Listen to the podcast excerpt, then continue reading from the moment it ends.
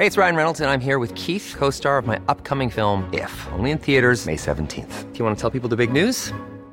All right, I'll do it. Sign up now and you'll get unlimited for $15 a month in six months of Paramount Plus Essential Plan on us. Mintmobile.com slash switch. Upfront payment of $45 equivalent to $15 per month. Unlimited over 40 gigabytes per month. Face lower speeds. Videos at 480p. Active Mint customers by 531.24 get six months of Paramount Plus Essential Plan. Auto renews after six months. Offer ends May 31st, 2024. Separate Paramount Plus registration required. Terms and conditions apply if rated PG. Heraldo Media Group presenta la información y el entretenimiento que usted necesita para estar enterado, también en su descanso. Informativo El Heraldo Fin de Semana, con Sofía García y Alejandro Sánchez, por El Heraldo Radio, con la H que sí suena y ahora también se escucha.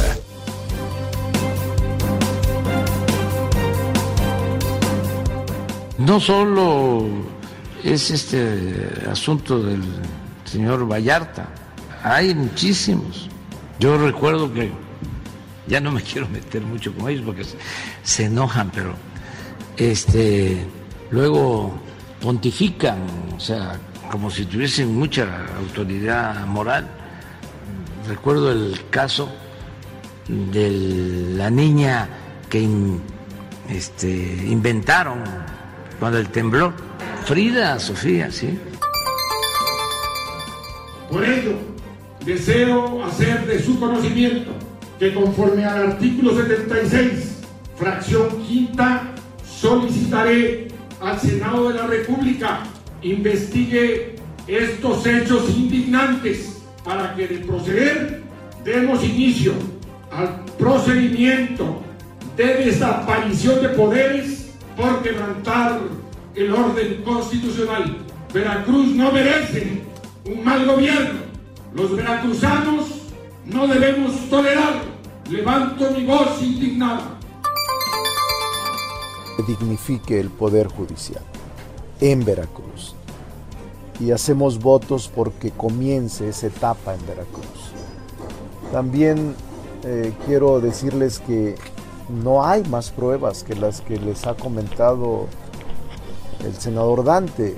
O sea, hacen un análisis de que porque él estuvo en la sustitución cumpliendo un mandato de su partido, ese es el motivo suficiente para haber eh, planeado un asesinato. Es absurdo, pero bueno. Muy bien, me parece muy bien que la Corte eh, haya resuelto esto y pues ahora el Instituto Nacional Electoral pues tiene que realizar esta consulta popular, este ejercicio de democracia participativa, que es algo que ya está establecido en la Constitución. Y por eso, es, decir, es lógico lo que resuelve la Corte, pues si está en la Constitución, pues lo tiene que hacer el Instituto Electoral. ¿Cuál, ahí la opción de México, ¿cuál era? Decir, no estoy de acuerdo, pues entonces los tengo que repatriar a sus países de origen. Nunca lo hemos hecho, nunca. ¿Por qué? Pues imagínate una persona que la están repatriando, todavía nosotros regresarla al país del que provenga.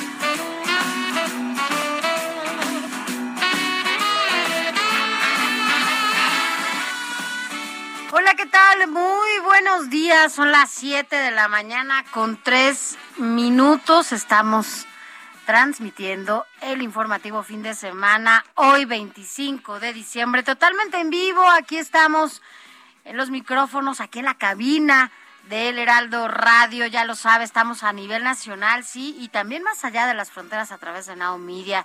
Así que quédese con nosotros. Si usted, mire, va saliendo de la celebración, o va despertando, o va manejando, o va abriendo el ojo y está en casa. Eh, quédese con nosotros, de verdad, feliz, feliz Navidad. Ha sido un año difícil, sí, pero bueno, pues mire, ya, ya se está terminando este 2021. Estamos a una semana de que prácticamente se, se cierre. Que se no oiga. Ya, o ya, ya está despertando para el recalentado. ¿Cómo está? Muy buenos días. Yo soy Sofía García y me da mucho gusto saludarte. Alex Sánchez, ¿cómo estás? Buenos días, Sofía, a ti y a todos los que nos ¿Ya vienes escuchan a lo largo y ancho del país.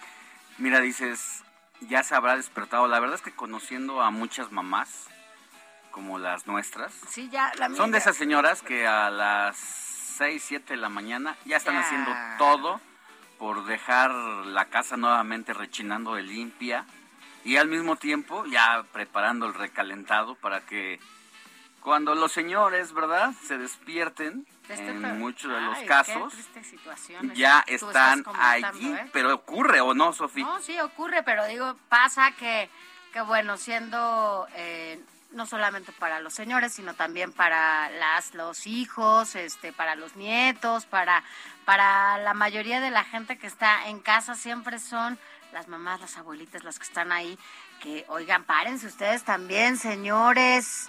Párense también ustedes, hijos, hijas, ayudarles a, a- a la mamá o a la tía o a quien esté ahí haciendo el recalentado, ¿no? ¿Qué cenaste, Sofía? Ay, yo cené un delicioso pavo, así delicioso pavo bacalao. A mí el bacalao me encanta. Eh, me, sí me hice mi tortita de bacalao, la neta es que sí lo hice.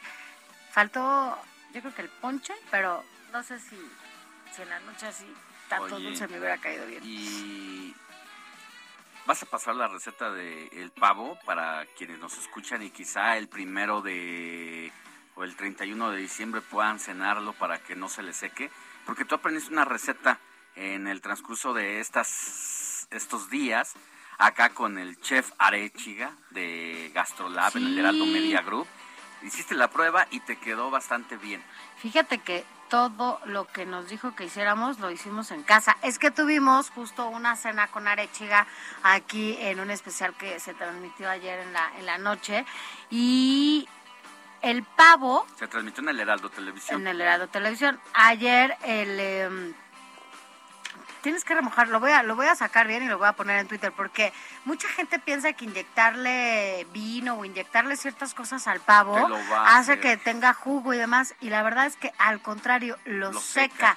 Y te voy a decir que no tienes que inyectarle nada, nada, nada más es remojarlo en azúcar, en sal y no me acuerdo cuál otra cosa ahí. Ahí tengo la, la receta. Se las vamos a se las vamos a dar y, y de verdad hágalo. A mí me salió súper bien. La pechuga, que es lo más seco, o sea, ya cuando te toca la pechuga dices, Ay, bueno, que le pongan adobo, ¿no? Por favor.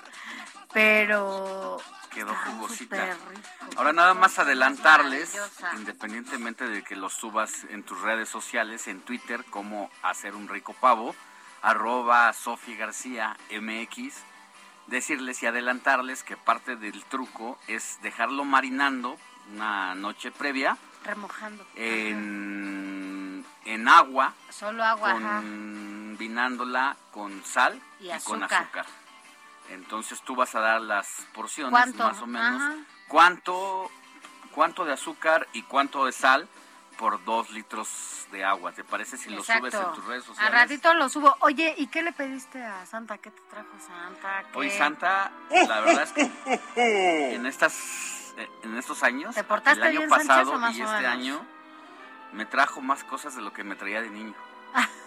Imagínate tú. Hasta aquí que se rió, o sea, po- Ay, ¿Eh? Diosito, bueno, Será pero bueno. porque me he portado portado bien. bastante bien y entonces bien, pues mi gratificación fueron mis regalos. Un regalito, dos regalitos. Varios tres regalitos, como tres, Oye, cuatro que- regalitos. Ay, qué bonito.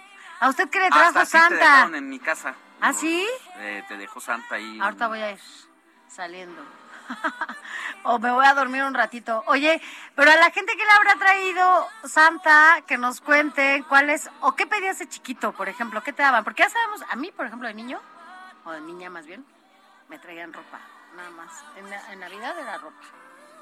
No me daban ropa. juguetes. Y yo así, bueno, ya sabías pues. que llegabas a la Navidad. Pero ya llegaron ropa. los 11, 12 años donde ya te empezó a interesar la ropita. No, pues ya hay otras cosas, ¿no?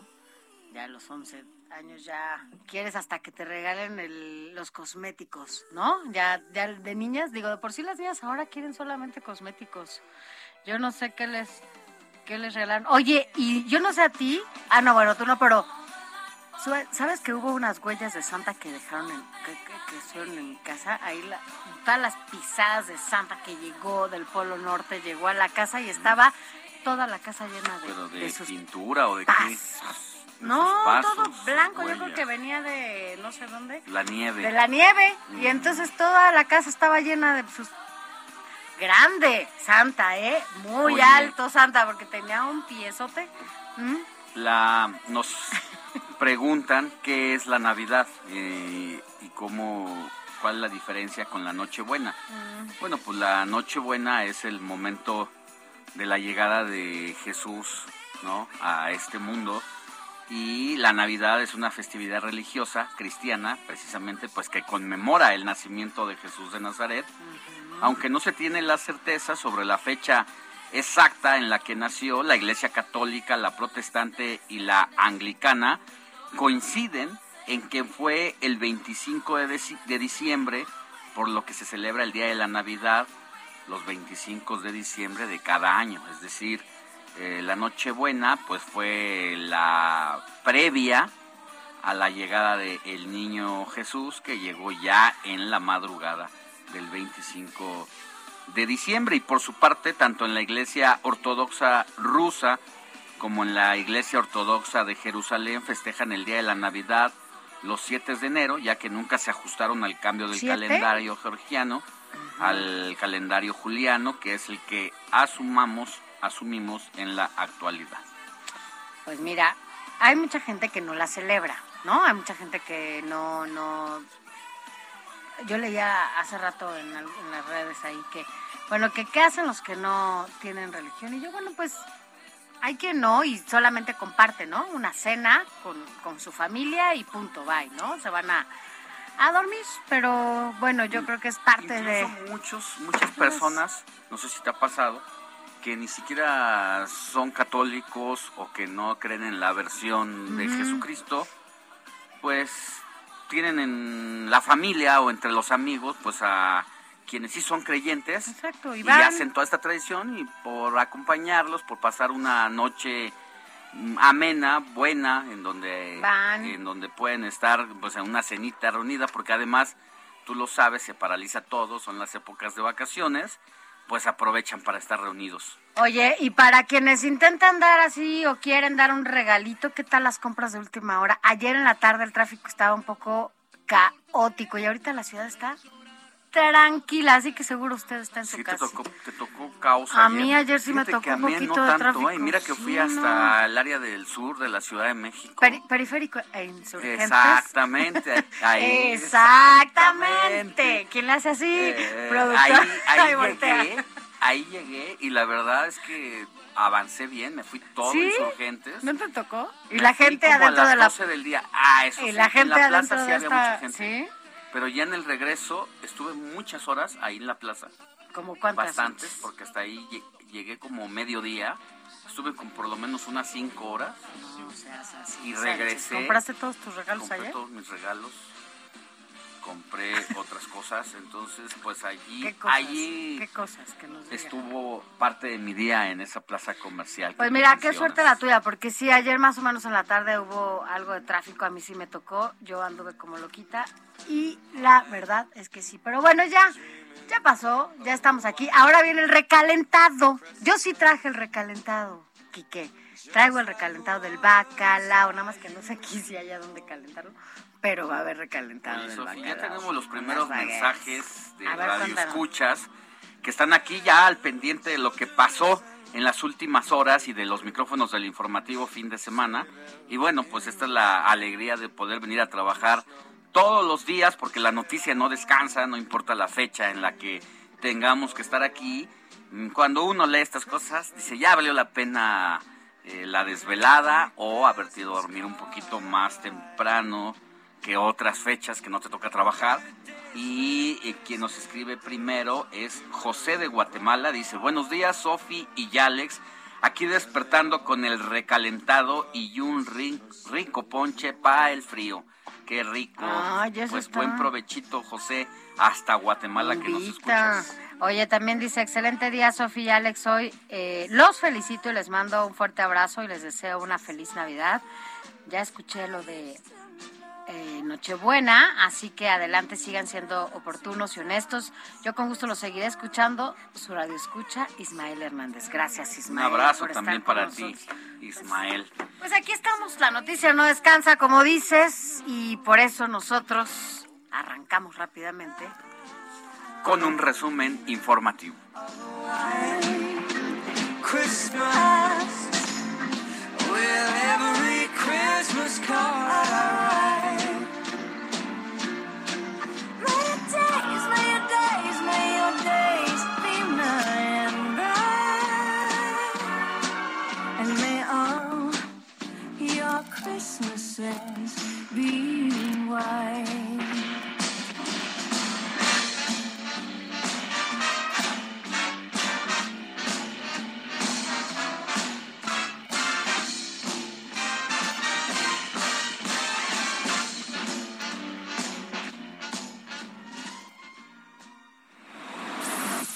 Informativo El Heraldo Fin de Semana.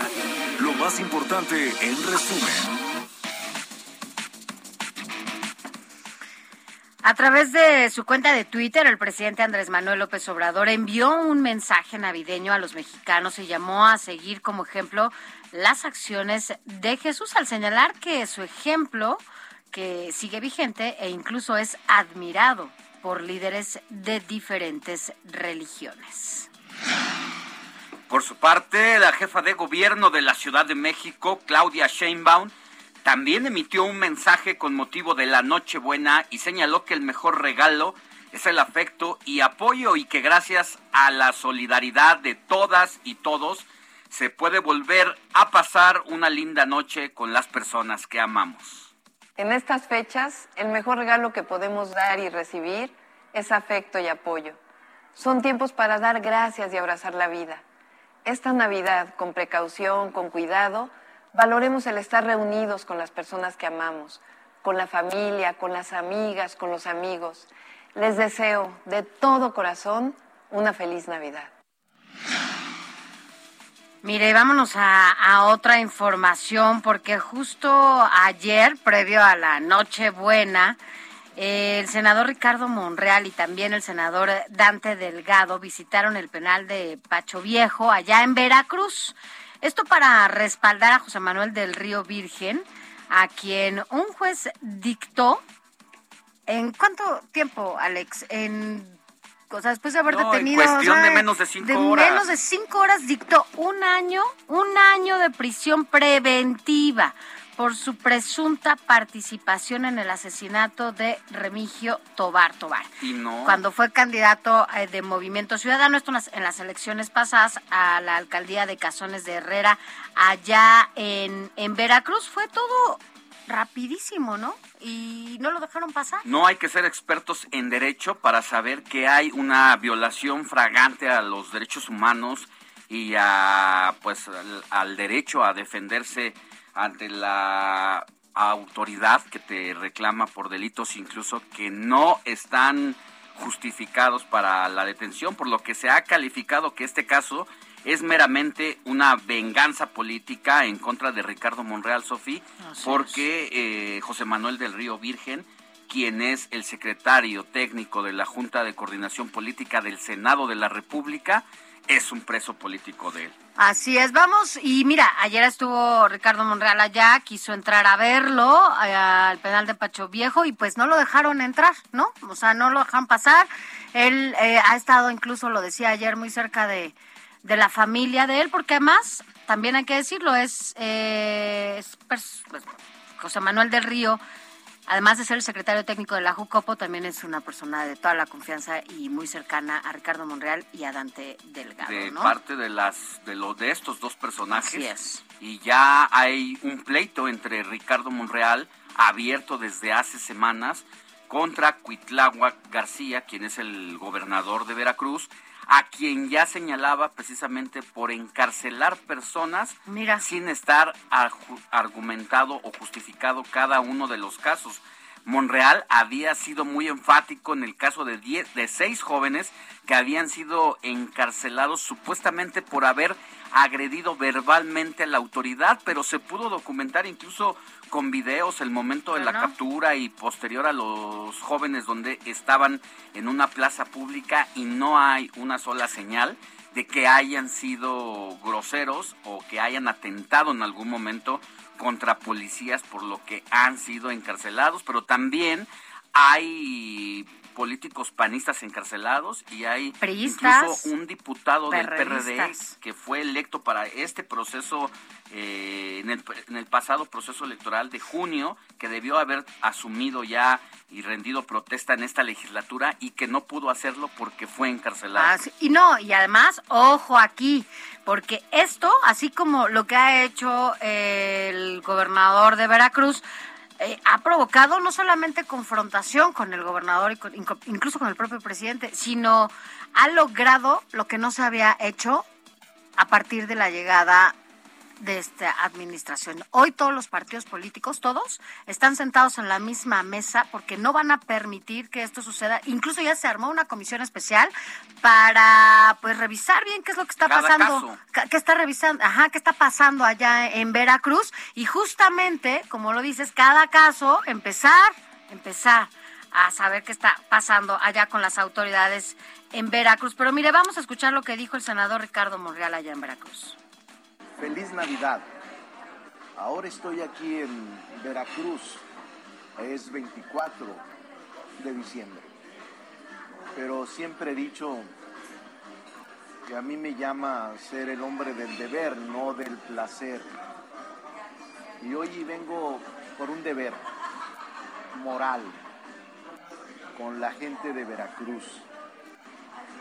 Vengo a cerrar filas con los pobres, con los humillados, con las familias de los que están detenidos injustamente. En otra información, atención, porque la Corte Suprema de Chile aceptó este viernes la solicitud formulada por la Fiscalía General de la Ciudad de México y ya autorizó la extradición del exdiputado y exalcalde de Coyoacán, Mauricio Toledo, quien enfrenta una investigación por enriquecimiento ilícito.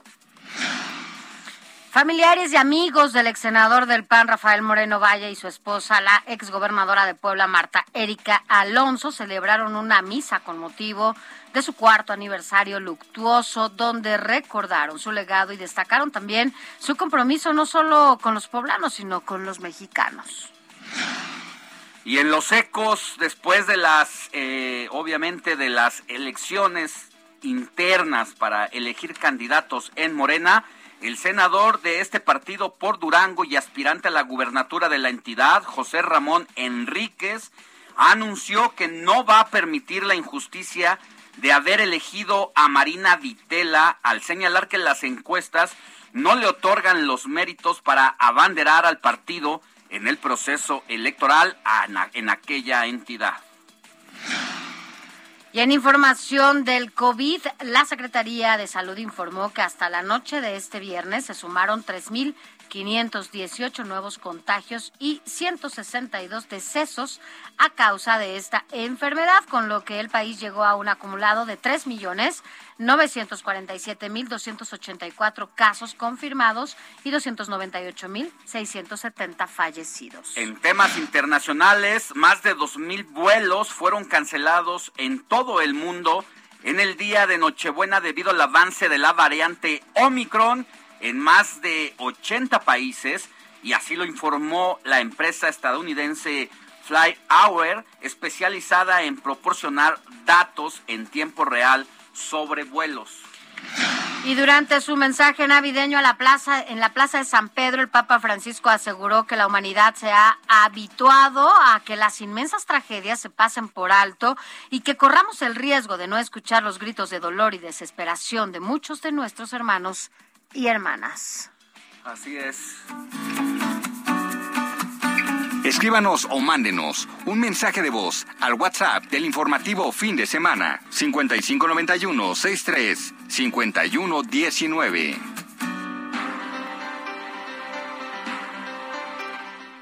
Oigan, la verdad es que gracias que están despiertos ya a esta hora y es 25 de diciembre. Gracias por estar esta Navidad con nosotros, porque la verdad es que nos están escribiendo desde las 7 de la mañana ya despiertos quienes nos escuchan. Gracias, buenos días, gracias por estar hoy en vivo. Excelente música antes del noticiero. Disfruten del recalentado. Laura Lerdo. Gracias, Laura.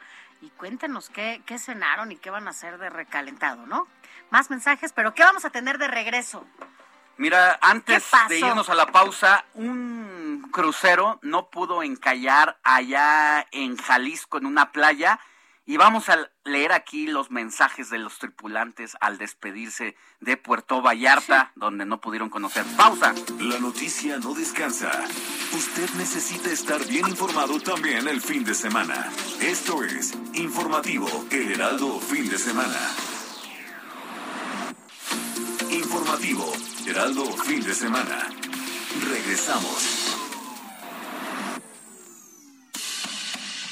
Ahorra es cuando, en apoyo a tu economía, aprovecha el 10% de descuento en el pago predial del 1 al 31 de diciembre y 5% del 1 de enero al 28 de febrero del 2022. 50% INAPAN, pensionados, jubilados y personas con discapacidad. Aprovecha el descuento, que lo tuyo sea tuyo. Ayuntamiento de Benito Juárez, Administración 2021-2024. Hay referencias históricas de que en la Edad Media había grandes libertades en los templos, que los distintos papas a lo largo de la historia eligieran el 25 de diciembre para conmemorar el nacimiento de Jesús, con el fin de que los fieles cristianos se apartaran de las celebraciones paganas del solsticio de invierno. La fiesta de la Natividad de Jesús viene así a ocupar el lugar de las fiestas saturnales y otras propias del invierno en Roma, cuando estaba reinando el emperador Constantino el Grande. La Iglesia propuso que el 25 de diciembre se celebrara el nacimiento del Salvador por su coincidencia con el festejo romano llamado Sol Invictus. Es así como el nacimiento de Jesús se comenzó a festejar cada 25 de diciembre en Occidente, cercano al día más corto del año en el hemisferio norte, y el nacimiento de San Juan Bautista se decidió que se celebrara el 24 de junio, alrededor del solsticio de verano, el día más largo en el hemisferio norte. San Juan Bautista nació seis meses antes de Jesucristo. En un principio, la Navidad tuvo un carácter humilde y campesino, pero a partir del siglo VIII comenzó a celebrarse con la pompa litúrgica que ha llegado hasta hoy, creando progresivamente la iluminación y decoración de templos, centros comerciales y hogares de todo el mundo.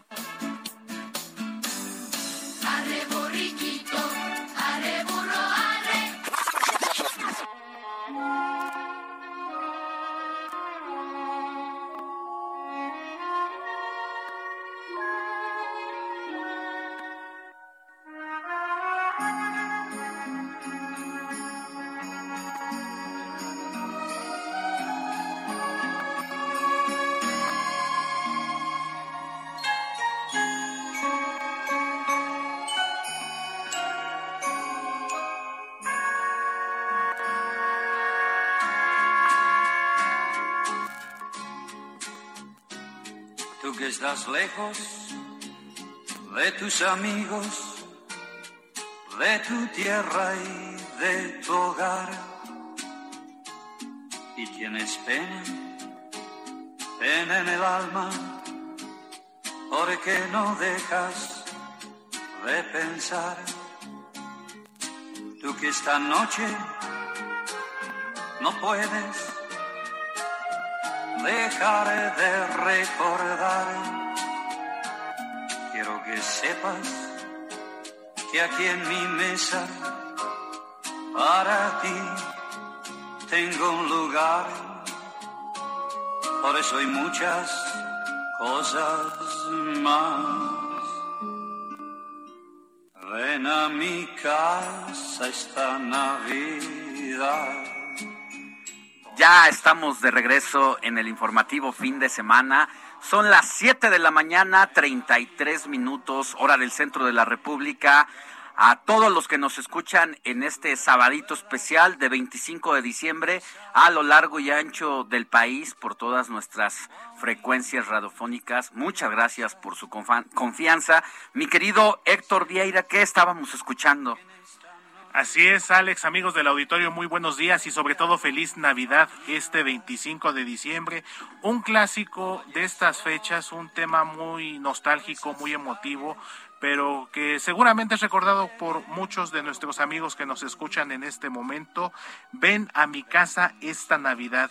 Este tema que fue compuesto e interpretado por el cantautor argentino ya fallecido lamentablemente Luis Aguilé y que se estrenó en 1969. De hecho, esta canción, mi querido Alex, fue utilizada en la década de los noventas como parte de una campaña publicitaria de un banco mexicano. Ya no existe, vamos a decir el nombre, de grupo financiero eh, Abaco, ¿te acuerdas? De allá del... De la cerca del sillo, de las, de la, del cerro de la silla. Exactamente, nuestros amigos que nos escuchan a través del 99.7 en Monterrey. Y como dato curioso, Luis Aguilé, el autor de este tema, a ver, vamos a escuchar esto, sobre todo a nuestros amigos que le van a los rayados del Monterrey.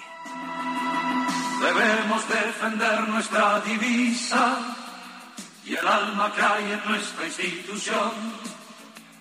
Hacer de nuestros hijos de. O sea, mi querido Héctor Vieira, un argentino compuso el himno de los rayados. Exactamente, Luis Aguilé, allá por 1992-93, precisamente cuando Monterrey disputó una final de liga con el Atlante, que por cierto perdió.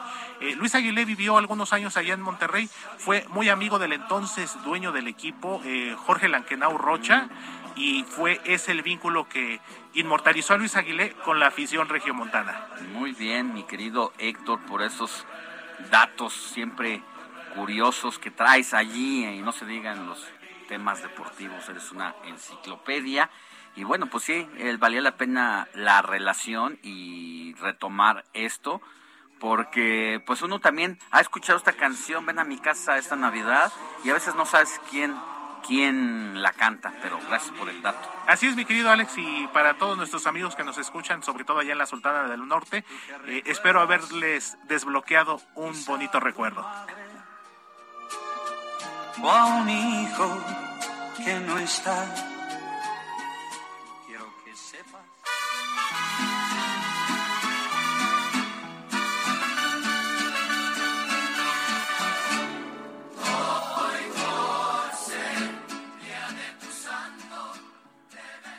Mi querida Moni Reyes, muy buenos días, feliz Navidad, ¿cómo estás? ¿A quién celebramos el día de hoy, 25 de diciembre. Hola, Alex, Sofi, amigos, feliz Navidad, claro que sí. Pues estoy muy contenta de, estar colaborando con ustedes hoy en vivo, porque es en vivo, ¿sí o no, sí, Claro, felices. Siempre es agradable estar cada fin de año eh, haciendo estos mensajes, informando. Y bueno, la noticia no descansa, como dices Alex, y estamos aquí en vivo dando el, el santoral. Pero fíjense, antes de decirles a quién festejamos, Alex y Sofi, hoy 25 de diciembre, bueno, ya habíamos escuchado un rompecorte, la Iglesia Católica rinde homenaje a la vida de la Natividad de nuestro Señor Jesucristo. Y natividad significa nacimiento y hace referencia a la llegada a la tierra del niño Jesús, que se describe en los evangelios bíblicos de Mateo y de Lucas. Fíjense que los dos relatos coinciden en que Jesús nació en Belén de Judea. Su mamá María estaba desposada con un hombre llamado José, que descendía del rey David, y no era su padre biológico, ya que su nacimiento fue causado por la intervención divina. Pues la Natividad es la base de la festividad cristiana de la Navidad del 25 de diciembre y bueno, sabemos que juega un papel importante en el año litúrgico cristiano. Muchos exhiben pequeñas escenas del pesebre que representan el nacimiento en los hogares o asisten a obras de teatro en México llamadas Alex pastorelas. ¿Tú fuiste alguna este este diciembre? Fíjate que en algún momento, ya sabes, eh, las primarias no perdonan, a uno lo, lo visten de, de pastor o de diablo. La verdad es que también me tocó ser el diablo. Y con mi asador, así que anduve en las pastorelas, mi querida Moni. Muy mal porque eh, no soy bueno en la actuación, así que ay, nada más me pusieron mi, mi, calificación y vámonos. Pero la verdad es que uno sí se sorprende. Recuerdo yo algunos amiguitos de la primaria, buenísimos para la actuación desde chamaquitos, ¿eh? Fíjate, ¿no? Y ahora grandes actorazos. Algo así, Pues, Moni. Pues fíjate que yo fui Virgen María, pero en el kinder, ¿verdad? En el kinder. Así es que, que, que vamos a ver cómo están los demás compañeros al día de hoy. Bueno, mi Alex, fíjate que vamos a festejar a quien lleve por nombre Anastasia, Eugenia y Miguel. Solo estos tres nombres tenemos en el Santoral de hoy, 25 de diciembre, día de Navidad. Hoy es Navidad porque ayer 24 fue Nochebuena. Sí es, mi querida Moni. Y yo sí conozco a Anastasia, conozco a Eugenia y conozco a, a Miguel. Un abrazo para todos mis conocidos y para todos los que llevan estos nombres y nos están escuchando en este momento en cualquier parte del país, mi querida Moni, o más allá de las fronteras. Exacto, pues bendiciones en este día tan fabuloso, energéticamente hablando y espiritualmente también. Gracias, Alex y Sofi. Que tengas una linda Navidad, Moni, y nos escuchamos más adelante. Abrazo. Besos, bye.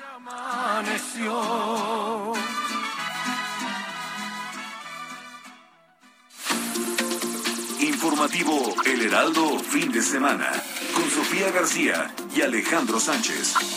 Síganos. 7 de la mañana con 40 minutos, hora del centro de la República. La noticia deportiva tampoco descansa y ya está aquí mi querido Adrián Caloca. Adrián, feliz Navidad, ¿cómo la pasaste? Muy buenos días, Sofi, Alex y todos nuestros queridísimos radioescuchas, deseándoles un extraordinario inicio de fin de semana y por supuesto una feliz Navidad. Y aunque sea 25 de diciembre, estamos aquí desde temprano informándoles porque la noticia nunca descansa. Es por ello que más adelante les estaré platicando sobre la actualidad en el mercado de fichajes, en las transferencias de la Liga MX ya de cara al próximo torneo, el Clausura 2022 que arranca en los primeros días del próximo año.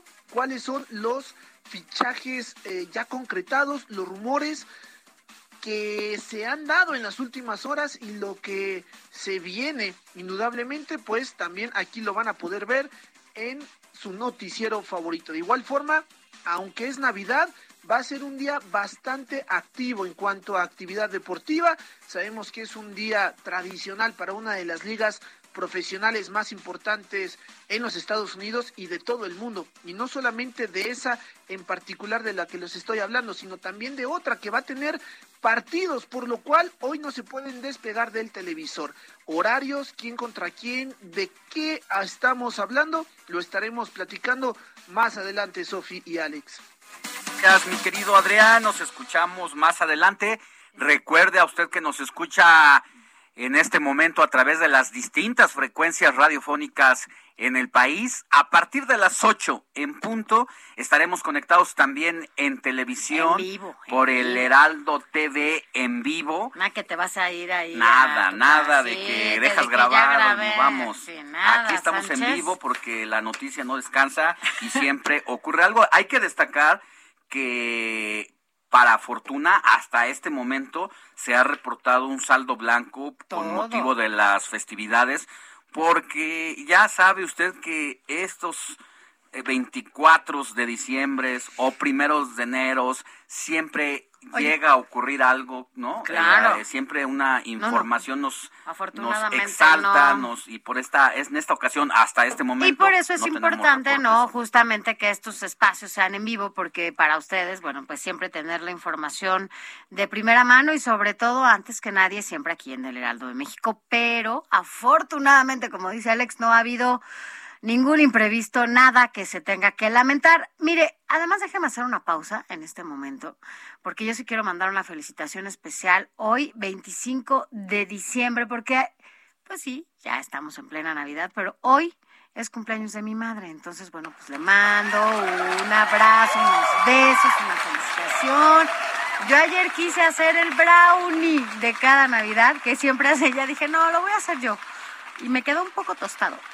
Es que no me quedó muy bien. Pero bueno, el tema es que sabía muy rico, así tostadito y demás, para que lo celebremos al ratito, nos lo comamos. Te mando muchos besos, mami. Qué bueno que, que además estás perfectamente bien de salud. Un abrazo a Magda. Que, agradecer y yo de verdad lo agradezco todos los días. nuestras bendiciones y qué bueno que esté bien tu mami. Muy bien, pues al rato seguimos celebrando ya en el recalentado eh, para que pues no se quede nada.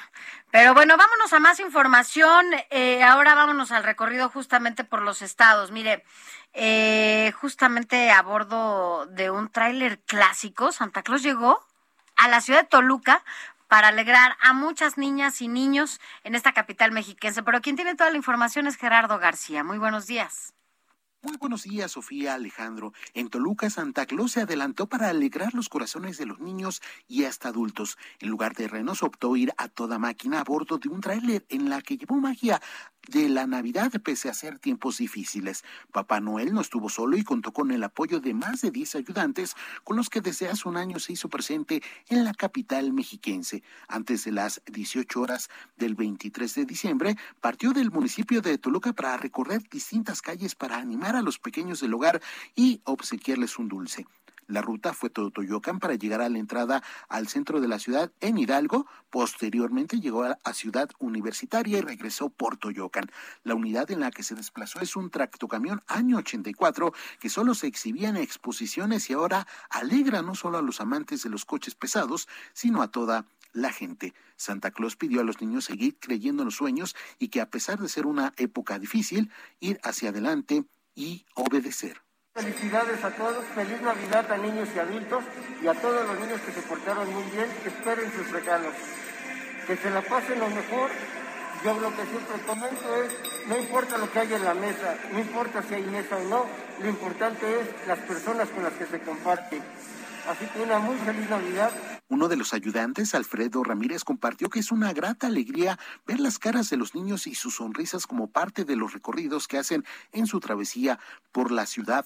La iniciativa es de la compañía Exa Logística, que se dedica al ramo del transporte y que desde hace un año alegra los corazones de los niños en la capital mexiquense. Tanto Santa como sus ayudantes esperan que los recorridos en tráiler para las calles de Toluca se conviertan en toda una tradición en los años venideros, pues les gusta visitar tierras mexiquenses y llevar su mensaje de amor, armonía y alegría. Hasta aquí mi reporte desde el Estado de México. Gracias, gracias. Bueno, pues aportarse bien todos y todas, no nada más los niños, ¿verdad? Y las niñas. Oye, Sofía, ahora es momento de hacer enlace hasta Jalisco porque debido a un brote de COVID-19, la Secretaría de Salud de aquella entidad impidió, impidió el desembarco de tripulantes de un crucero que llegó a Puerto Vallarta. De una manera muy singular, incluso eh, quienes iban a bordo de este navío escribieron mensajes en Twitter diciendo, por ejemplo, hasta nunca Puerto Vallarta no te conocí. Mm. Eh, quien tiene los detalles es nuestra compañera corresponsal Mayeli Mariscal. Adelante Mayeli, buenos días. Alex, Sofi, muy buenos días. Buenos días también a todo el auditorio. Muy feliz Navidad. Y bueno, comentarles que desde acá de Jalisco, al reportarse casos activos de COVID-19 en miembros de la tripulación de un crucero, este crucero arribó el jueves a las 7.30 de la mañana eh, pretendía pues desembarcar los cruceristas, conocer Puerto Vallarta, sin embargo la autorización no les fue concedida y es que la Secretaría de Salud Jalisco a través de su área de sanidad internacional, luego de que evaluaron eh, pues de manera epidemiológica la situación, se solicitaron pruebas de antígeno negativas a todos los pasajeros que quisieran desembarcar en el destino turístico, sin embargo la empresa de cruceros optó por seguir su trayecto. Y es que hay que mencionar que previo al viaje de este crucero que salió el 18 de diciembre del 2021, se realizaron pruebas de detección de SARS-CoV-2 al 100% de sus tripulantes detectando un caso positivo, por lo que el 19 de diciembre el crucero zarpó de San Diego en Estados Unidos con 874 tripulantes, 1035 pasajeros y ya, eh, bueno, Puerto Vallarta no es el primer destino que visitaba, ya estuvo también en Cabo San Lucas y en Mazatlán, en donde sí se les permitió eh, descender de este barco. Sin embargo, pues a su arribo a Puerto Vallarta se reportó la presencia de casos activos de COVID-19 entre la tripulación, no así entre los pasajeros. Y bueno, la Secretaría de Salud analizó la situación epidemiológica determinó que teniendo un brote activo en la embarcación, eh, pues no se les iba a permitir el desembarco. Así es que, pues bueno, el primer crucero que arribó a Puerto Vallarta este 2021 fue el pasado 24 de agosto, con el 98% de sus pasajeros vacunados contra el COVID-19 y venía proveniente de Long Beach, California, en Estados Unidos. Así es que, pues bueno, esta reactivación económica, sobre todo en el sector turístico, pues ha venido eh, para bien en el municipio de Puerto Vallarta. Sabemos que, bueno, es uno de los destinos más buscados, sobre todo por los estadounidenses. Recordar que hay una alerta de viaje emitida por este gobierno para, eh, pues, distintos puntos del país, incluido Puerto Vallarta. Y sin embargo, pues bueno, en esta Navidad fue un destino también bastante buscado. Al menos a más del 80% se reporta la ocupación hotelera en Puerto Vallarta. Y eh, pues también hay que recordar que Jalisco tiene destinos de montaña como son Tapalpa, Mazamitla, que sobre todo el turismo local es a donde recurre para pasar estas fiestas tanto de Navidad como de Año Nuevo. Así es que pues por lo pronto este crucero que, eh, repito, arribó el pasado jueves, no se le, no se le permitió desembarcar a su, eh, pues a los cruceristas y pues deciden seguir su viaje. Esa es la información desde acá, desde Jalisco. Muy buena eh, y feliz Navidad para todos. Gracias, querida Mayeli Mariscal. Que tengas buen día. Gracias. Y mira, vámonos rápidamente a otro punto acá en la Ciudad de México, porque, bueno, no sé si te ha pasado o te das cuenta que cada que es Navidad y cada que es Año Nuevo, se declara esta contingencia ambiental. Esto es por la cantidad de... y eran las 3 de la mañana, las 4 de la mañana. amanece con una nata horrible. Horrible. Espesa de... Horrible. Y, y bueno, pues es que... Y también, bueno, pues hay que ver cómo está el tema del operativo eh, de el alcoholímetro, pero para que nos hable de estos temas, Alan Rodríguez, tú ya estás en las calles de la Ciudad de México, cuéntanos cómo estás, bueno, y cómo está todo por ahí. Buenas tardes. Buenos días. Muy buenos días. Ya nos encontramos en estos momentos en la zona norte de la Ciudad de México, en donde vaya frío que se resintió durante esta madrugada. Y como bien lo mencionan, después de las fiestas de Nochebuena y también de las celebraciones que se realizan el día de hoy por Navidad, pues tenemos mala calidad del aire en por lo menos siete alcaldías de la zona de la, de la Ciudad de México. Estas son la alcaldía de Gustavo Madero, la alcaldía de Cuauhtémoc, Venustiano Carranza, Iztacalco, Benito Juárez y Tláhuac, en donde tenemos lo que es extremadamente mala calidad del aire es en la alcaldía de Iztapalapa, los límites con Tláhuac, y también pues ya dirigiéndonos hacia la zona del Estado de México, municipios como Nezahualcóyotl, Chimalhuacán, La Paz, Chicoloacan, Chicoloacan, Chicoloapan, perdón, y Texcoco, es en donde se está registrando esta mañana extremadamente mala calidad del aire. Para las alcaldías de Azcapotzalco, Coyoacán y Xochimilco, la calidad es mala y se reporta únicamente con buena calidad Miguel Hidalgo, Álvaro Obregón, Magdalena Contreras y Tlalpan, que como bien sabemos pues son zonas boscosas. Por lo pronto, Sofía Alejandro es el reporte que tenemos desde esta zona norte de la Ciudad de México, en donde también estuvo operando eh, pues con mucho ánimo el operativo Conduce sin alcohol, que logró inhibir muchos accidentes ya que tenemos hasta el momento saldo blanco. Eh, en otras ocasiones, en otros años, en estos momentos, pues ya estaríamos cubriendo algún accidente, algún percance, y afortunadamente es gracias al trabajo de esta acción por parte de la Secretaría de Seguridad Ciudadana que no se ha reportado ninguna incidencia. Por lo eh, pronto, el reporte. Eso es lo que destacábamos, mi querido Alan, precisamente que para fortuna de todos los capitalinos y de las familias, esta vez a diferencia de otras que bien lo destacas porque siempre estás ahí detrás de la noticia, no hay ningún saldo específicamente en esta situación, salvo esta nata horrible que describes en la zona oriente norte de la Ciudad de México y que tiene que ver también con los barrios que son eh, como que hacen más festividades patronales y la quema de cohetes, a veces hasta llantas que ocurren en estas fechas y ojalá, ojalá que la contingencia no suba más y que hay que aprovechar, Alan, para hacer el llamado a que el próximo 31 no, por favor, eh, traten de evitar estas circunstancias por la contingencia ambiental. Por supuesto, Sofía Alejandro, una de las campañas que se iniciaron en el barrio donde pues tienen ustedes su casa fue la de evitar la pirotecnia y esto porque tenemos ¿Cuál algunos es. ¿Cuál es, eh, Alan? ¿Dónde es? Esto es en la Gustavo Amadero, en la colonia Esmeralda. Es que tenemos dos vecinitos que tienen eh, algunos pequeñines con autismo y ellos hicieron una campaña, la emprendieron a través de las redes sociales de la colonia para pedirnos a todos los vecinos que evitemos tronar cohetes, ya que estos niños pues la pasan muy mal durante estos momentos en los que para algunos es celebración, pero para, Para otros, otros, y además, sí, no, no, qué horror, qué bueno que lo hicieron y que no, y que bueno, pues ya no están ahí tronando estos cohetes. Gracias, Alan. Feliz Navidad. Pendiente. Muy buen día y feliz Gracias, Navidad Alan. Feliz. Mi querida Sofi, ¿algún Pues, mensajito Oye, en 20 sí, segundos? rapidísimo, nada más decirte que nos escriben desde Tennessee. La- gracias a Eugenio García, nos escribe vía Twitter y dice que si podrían poner la canción Dos Botas con Luna, es una canción para reflexionar de tantos niños que no reciben nada en Navidad. Vamos a, a buscarla. Vamos a una pausa y nosotros volvemos con más información. Ya estaremos también enlazados en el Heraldo Televisión. La noticia no descansa. Usted necesita estar bien informado también el fin de semana.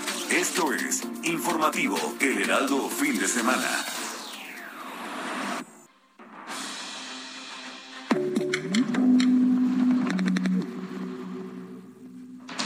Son las 8 de la mañana del 25 de diciembre del 2021. Iniciamos con el informativo de fin de semana. Sabemos que las redes sociales no perdonan la edad para hacerse virales. Es por eso que hablaremos con el doctor Manuel Hernández, psicoterapeuta especialista en niños y adolescentes, para conocer cómo cuidar a los más pequeños de la familia de los terribles retos virales. La Ciudad de México sigue en semáforo verde y el jefe de la clínica del viajero de la Facultad de Medicina y vocero de la Comisión de COVID-19 de la UNAM, el doctor Jorge Baruch Díaz, nos dirá cómo cuidarnos durante estas vacaciones. Para saber qué hacer en caso de siniestros o algún percance en carretera, contaremos con la presencia del titular de la Corporación de Ángeles Verdes. Muchos oficios no descansan ningún día del año. Para cuidar a aquellas personas que tienen esta oportunidad, hoy platicaremos con una bombera sobre sus experiencias en estas fechas. Esto es informativo de fin de semana con Sofía García y Alejandro Sánchez. Muy buenos días, gracias por estar con nosotros en este 25 de diciembre, en esta Navidad. A partir de este momento estamos enlazados de manera simultánea a través de todas las frecuencias del Heraldo Radio y también aquí a través de estas imágenes, a través de El Heraldo Televisión. Gracias por estar con nosotros. Seguramente ya están con su cafecito, su ponche, Ponche. su tortita de bacalao, de pavo, de romerito. No sigas, por favor, Sofi, que Ay, nos vas a Sánchez, sí- y nos faltan todavía nos vamos a comer una horas. De bacalao, así que si usted ya está en estos preparativos post eh, Nochebuena, porque hoy es Navidad, pues ya que, que nos presuma, ¿no? En las redes sociales. ¿o Así es. ¿Tú qué cenaste? Sofi, feliz Navidad. Feliz Antes Navidad. que nada, un no abrazo. yo a manchar aquí, ya ves que... ¿Te trajo sí algo te. Santa?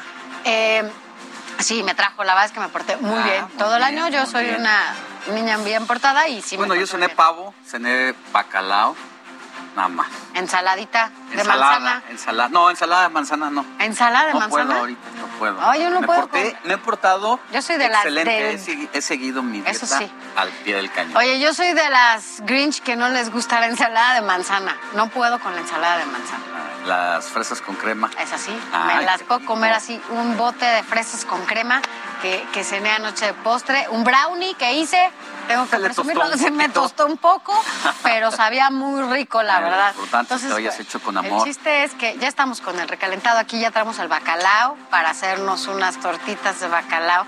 Así que bueno, Alex, ya. Muy bien, mi querida Sofi, pues a todos los que nos siguen desde la mañana por el Heraldo Radio y todas sus frecuencias radiofónicas, a todo, todo lo largo y ancho del país, incluso más allá de las fronteras, muchas gracias y a quienes se conectan ahora en casita por el Heraldo Televisión, así arrancamos con la información.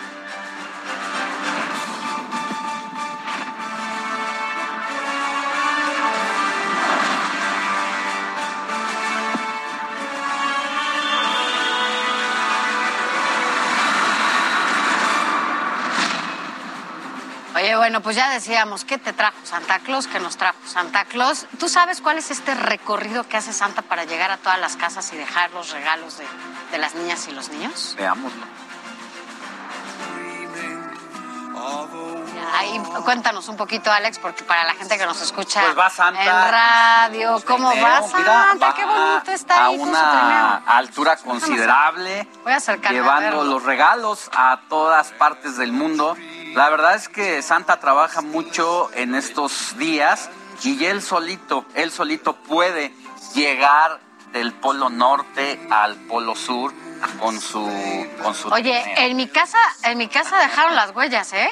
Ah, Ahí dejaron las huellas, Santa sí llegó con, con pues yo creo, sus botes, eso sí, calza Mira, muy grande ahí va Santa, por ¿eh? Valle de Guadalajara, Porque dejó ¿no? ahí todo, el Valle de Guadalajara, dejó ahí sus, este, sus huellas. Entonces, bueno, en las mañanas lo vimos, toda, todo el piso blanco ahí, pero dejó el regalo. Ah, bueno, pues qué bueno, niña, qué bueno que a la niña le haya dejado su regalo a Santa y que sea afortunada de recibirlo en casita. Así es. Nosotros vamos también a más información porque el presidente de la República, Andrés Manuel López Obrador, vía Twitter felicitó a la población. ¿Qué dijo?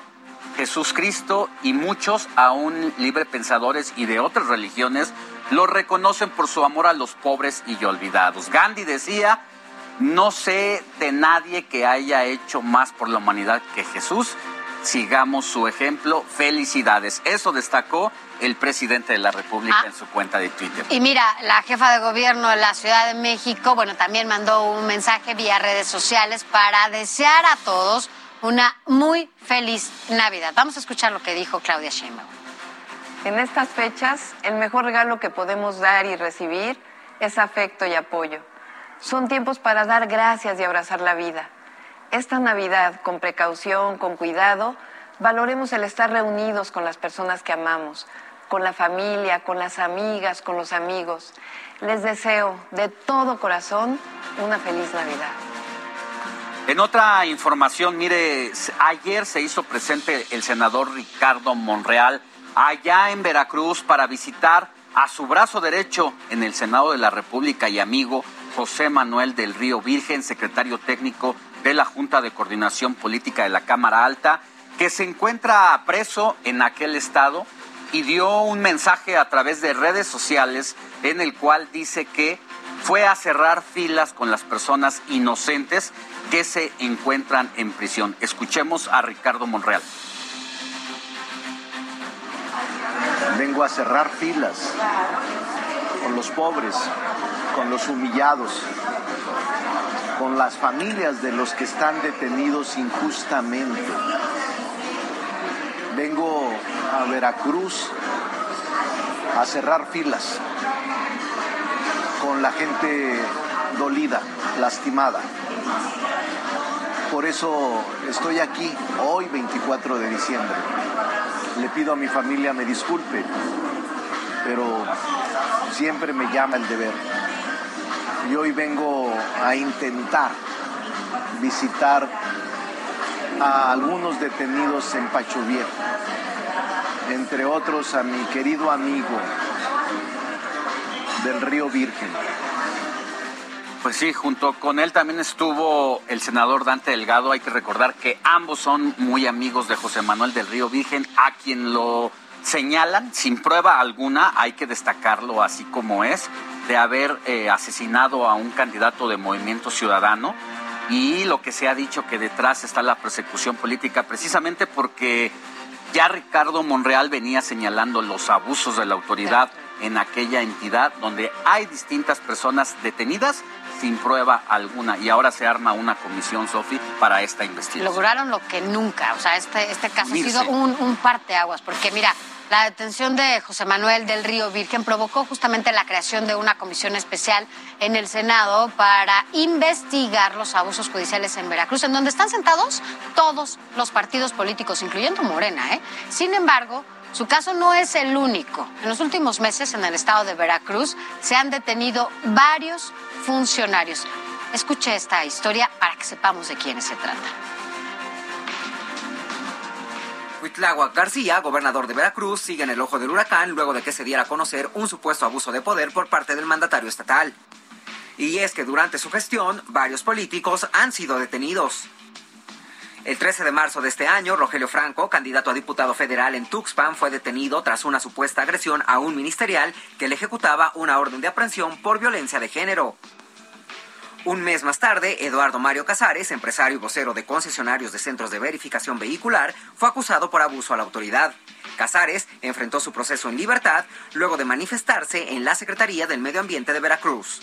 El 7 de abril, Gregorio Gómez Martínez, candidato a la alcaldía de Tihuatlán, fue detenido por portación de arma de fuego, posesión de vehículo robado y narcomenudeo. Azucena Rodríguez Zamora, exdiputada federal del PRD, fue privada de su libertad el 3 de septiembre, señalada por su presunta participación en el homicidio del precandidato de Morena a presidente municipal de Tihuatlán, Nicanor Martínez. El 4 de noviembre, el diputado electo de Oaxaca, Gustavo Díaz Sánchez, fue detenido por portación de armas de uso exclusivo del ejército, mientras buscaba a su hijo, también detenido, en Fortín de las Flores, Veracruz. Por su parte, Tito Delfín, candidato a la dirigencia estatal del PAN, fue detenido el 29 de noviembre, acusado de abuso de autoridad, incumplimiento de un deber legal y fraude. Fue el pasado 22 de diciembre cuando el secretario técnico del Senado, José Manuel del Río Virgen, fue detenido por su probable participación en el asesinato del candidato de Movimiento Ciudadano, René Tobar. Cabe señalar que todas estas personas son opositoras del gobierno de García, por lo que los señalamientos de una persecución política no se han hecho esperar. Israel Morales, Heraldo Televisión. Y bueno, pues también en, cambiando de tema, sabemos que muchas personas desgraciadamente no pudieron pasarla en familia como hubieran querido, ya sea por la COVID o por alguna otra situación. Es por eso que vamos a enlazarnos con nuestro compañero Alan Rodríguez, que se encuentra afuera del Hospital de la Raza.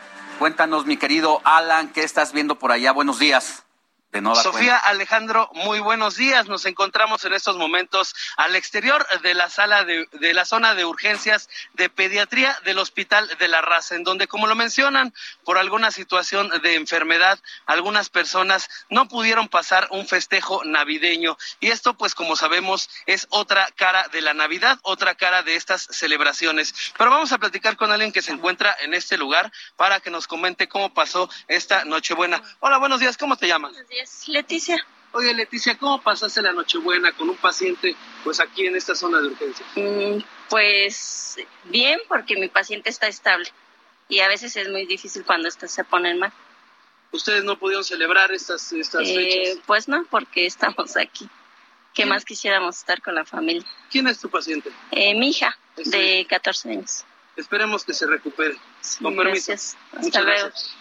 Pues bueno, es parte del testimonio. Ya escuchamos que a pesar pues de esto, eh, una buena noticia es que se encuentra estable, pero sí, esta pues no pudieron pasar la Nochebuena en familia, no pudieron pasar la Nochebuena juntos. Y también aprovechamos para destacar la labor del personal médico que sacrificó su Nochebuena, que pues no pudo pasar tampoco en familia por la gran responsabilidad que ellos tienen y sobre todo que están a punto ya de concluir su jornada para retirarse. Muchos de ellos no van a pasar al recalentado, pues tienen que descansar, pero pues bueno, desde este punto les damos nuestro reconocimiento y también enviamos las mejores vibras a todos los pacientes que se encuentran en estos momentos hospitalizados. Por lo pronto, es mi reporte.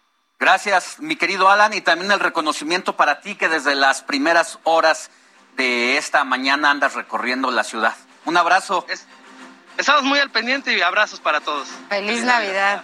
Y bueno, pues así las cosas ahí. La verdad es que aprovecho también para que desde acá le mandamos un abrazo a Juan Carlos, que además es nuestro compañero aquí, camarógrafo en el Heraldo de México, en donde también tiene, hablando de familiares en los hospitales, pues tiene a su mami eh, hospitalizada eh, por COVID. eh, está afortunadamente en el Instituto Nacional de Respiratorias.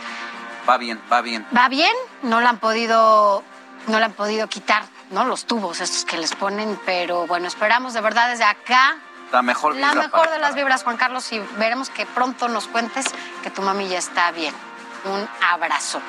Y vámonos a más información, Alex, porque con la llegada de las redes sociales se abrió todo un mundo, un mundo de posibilidades para chicos, grandes y bueno, no tiene edades. Sin embargo, esto también ha puesto en peligro, ya lo hemos comentado en este espacio, a muchos usuarios eh, con retos fuera de lo común. Pero escuchemos la siguiente información. Sin duda, TikTok se ha convertido en una de las redes sociales más populares de los últimos tiempos. Y aunque nos ha arrebatado millones de sonrisas, el peligro entre sus usuarios está latente.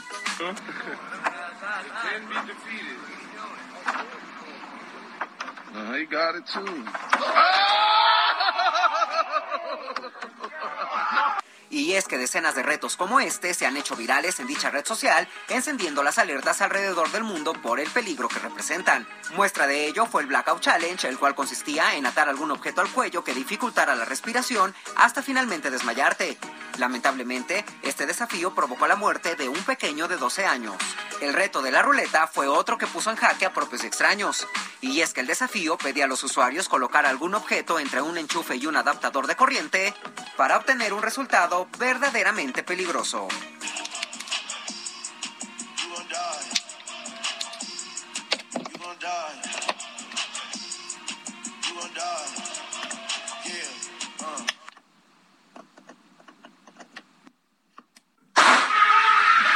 Se puede creer que comer cereal no es nada complicado, pero este reto llegó a mostrarnos lo contrario, pues mientras una persona se encontraba acostada, otra llenaba con cereal y leche su boca, situación que puso en riesgo la vida de varios usuarios.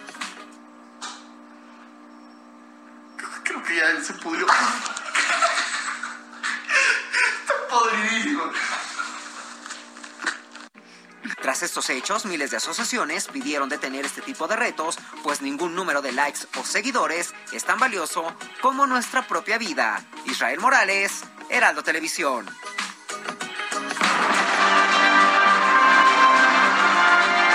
Entrevista. Mire, es asombroso.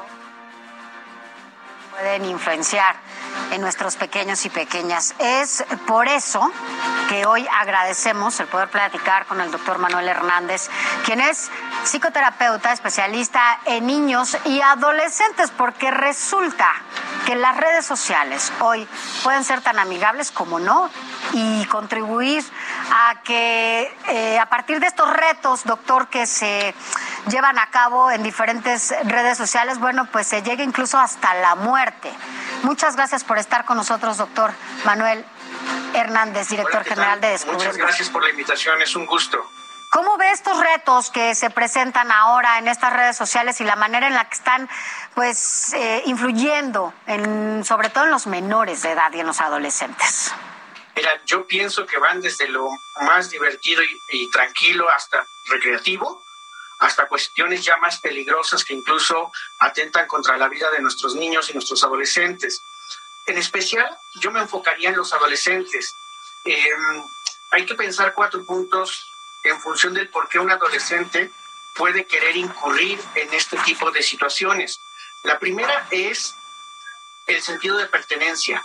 Es decir, el adolescente está en una etapa en la que quiere ser parte de un equipo, de una comunidad, quiere un reconocimiento, quiere sobresalir, quiere ser popular.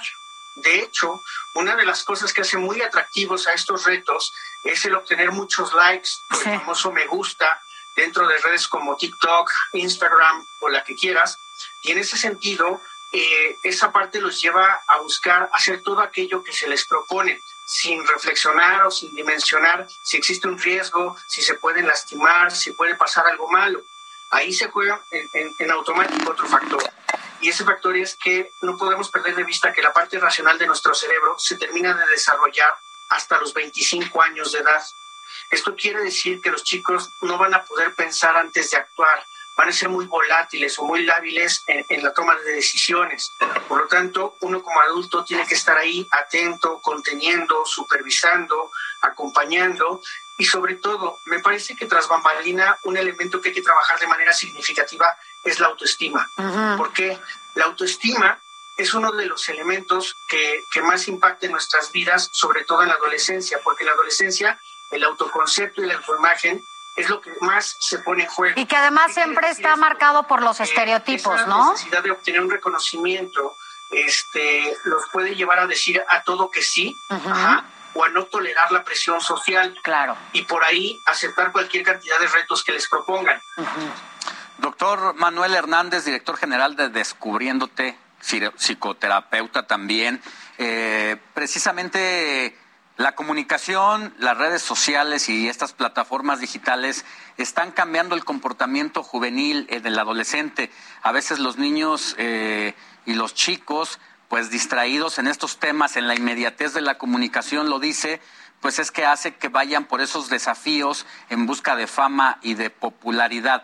¿Qué es lo que usted le recomienda a los padres cuando se acercan a usted precisamente para contarles estos secretos familiares en donde el chico ahora se comporta de otra manera un poco detonado y acelerado por la inmediatez de estas eh, plataformas. ¿Qué es lo primero que le dice a los padres? Mira, yo pienso que uno de los principales elementos es estar informados. Eh, informarse, enterarse de cuáles son las tendencias, cuáles son las modas a las que están expuestos sus hijos de pronto cuando yo llego a dar alguna plática o cosas por el estilo, o cuando tengo alguna asesoría con papás, yo me doy cuenta que muchos de ellos de verdad no están informados o enterados de qué tendencias o qué situaciones se están jugando en las redes sociales o en el entorno de sus hijos. Entonces, ese sería el primer punto a recomendar que estén informados, que estén atentos, que, sean cercanos en la comunicación con sus hijos, en el sentido de saber qué hacen, qué les gustan, cuáles son sus intereses, de las anécdotas que comparten con sus compañeros, qué es lo que se está jugando entre ellos. Uno tiene que estar atento a ver cómo es nuestro hijo si es un chico que se muestra muy impulsivo, muy proactivo, este, lo vemos más tranquilo, más mesurado en su forma de conducirse, eso es lo que nosotros tenemos que prestar atención. Entonces, trabajar con ellos en una comunicación mucho más cercana, mucho más estrecha, que dé pauta para hablar de este y de otros temas, se vuelve medular. No perdamos de vista que el adolescente en esta etapa claro. tiende a rechazar al adulto. Pero usted bueno, ahorita que habla de que los papás deben de estar al tanto de lo que está en las redes sociales, ¿cómo, ¿cómo hacerle a aquellos papás o mamás o cuidadores que no están tan familiarizados con las redes sociales, que incluso no saben siquiera cuáles son estas redes sociales en donde ellos puedan correr estos riesgos por justamente eh, hacer estos retos para pertenecer a una comunidad? ¿Me puedes repetir un poco la pregunta porque no escuché bien? ¿Cómo hacerle con los papás o los cuidadores que no están tan familiarizados con las redes sociales? ¿Cómo detectarlo? Sobre todo cuando ni siquiera saben muchas veces cuáles son esas redes sociales que ponen en riesgo a sus hijos con estos retos.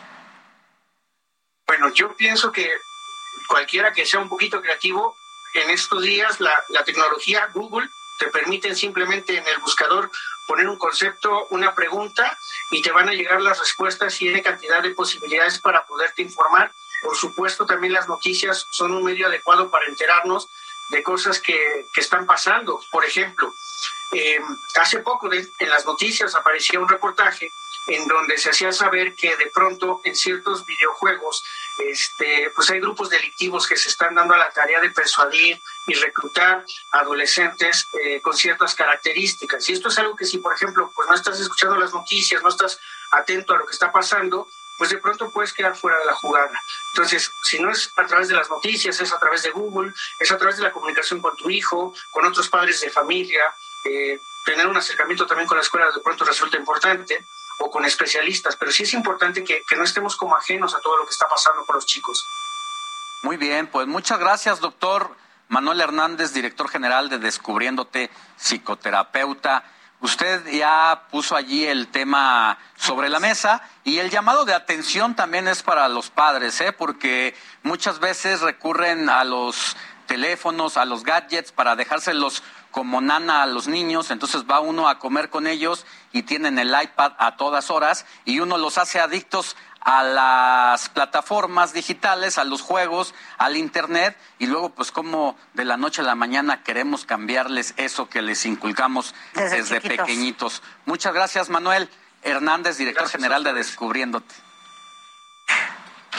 Gracias. Bueno, y salud, salud con nuestro ponche. salud. Con nuestro ponche, porque estamos en el recalentado. Ahorita ya traemos las tortas acá de, bacalao, de romerito, de todo. Bueno, ahorita, ahorita les damos otra Gracias. Seguimos con más, Sofía. Así es.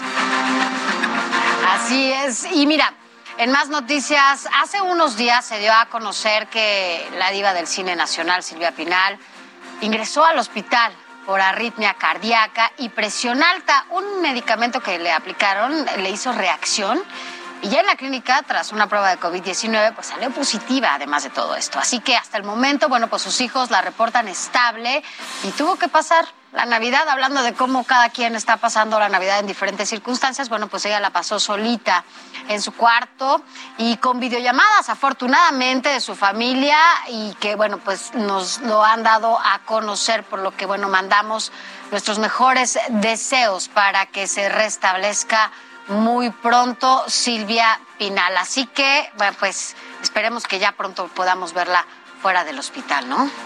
Pues así es, ojalá, ojalá que se recupere pronto esta gran actriz desde el cine de oro y pues ya tiene más de 90 años, pero allí está dando la, la batalla.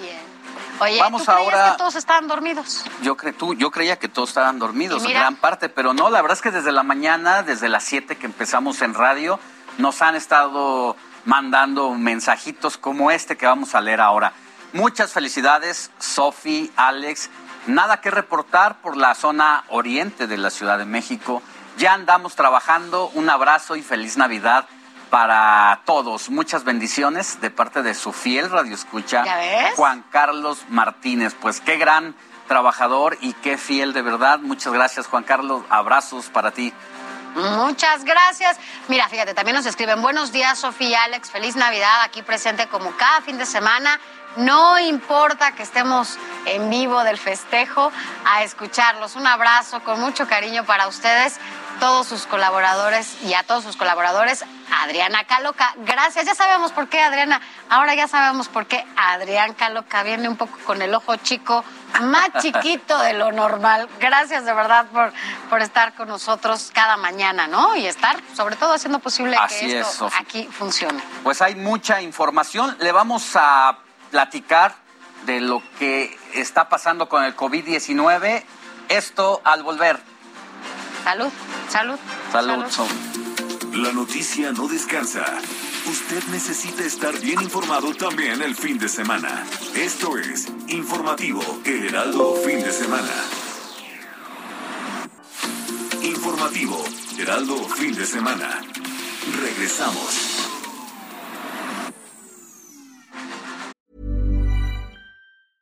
I'm Sandra, and I'm just the professional your small business was looking for. But you didn't hire me because you didn't use LinkedIn jobs. LinkedIn has professionals you can't find anywhere else, including those who aren't actively looking for a new job but might be open to the perfect role, like me.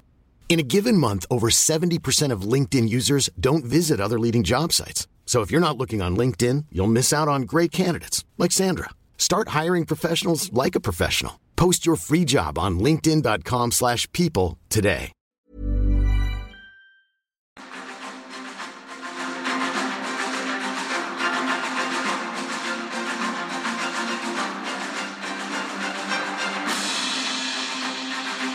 Gracias por continuar con nosotros. Recuerde que estamos aquí con usted y estaremos hasta las 10 de la mañana de manera simultánea a través de todas las frecuencias del Heraldo Radio y a través de sus imágenes, a través de El Heraldo Televisión. Así que, bueno, pues las noticias no descansan y por eso nosotros aquí seguimos totalmente en vivo, aunque usted seguramente ya esté en el recalentado, o con su ponche o con sus... Con sus tortas. Con sus tortas. Bueno, bueno, pero ahora aquí nos vamos a comer también otras. Mira que tú dijiste hace ocho días que te las ibas a comer, ¿eh, Sánchez? bueno, voy a quitar el pan. Va a ser una torta, pero... No, de lechuga.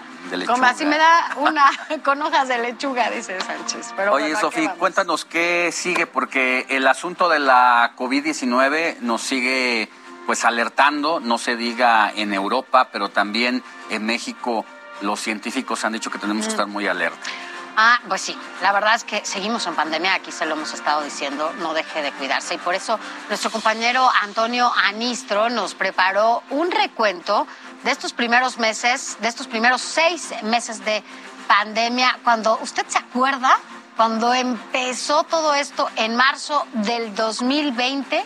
Va un año con ocho meses, nueve meses de pandemia desde que inició, pero estamos haciendo y lo que nos presenta Nistro precisamente es el recuento de estos, de estos seis meses. Veamos.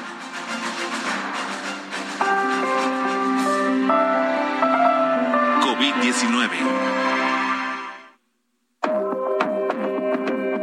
A mediados de enero de este año, al menos 11 entidades del país se encontraban en la fase de riesgo máximo por la pandemia de coronavirus y los contagios superaban los 14 mil casos. Tan solo en la Ciudad de México, que se mantenía en semáforo rojo, al corte del 15 de enero se registraban 7.112 hospitalizaciones. Hoy es viernes 15 de enero, estamos en semáforo rojo y al 88% de ocupación hospitalaria. Por otro lado, a inicios de este año también arrancó la vacunación de forma masiva, primero con adultos mayores. Que ya desde la semana que viene iniciamos la vacunación en todo el país y se va a iniciar aquí en Tlaxcala y en todos los estados.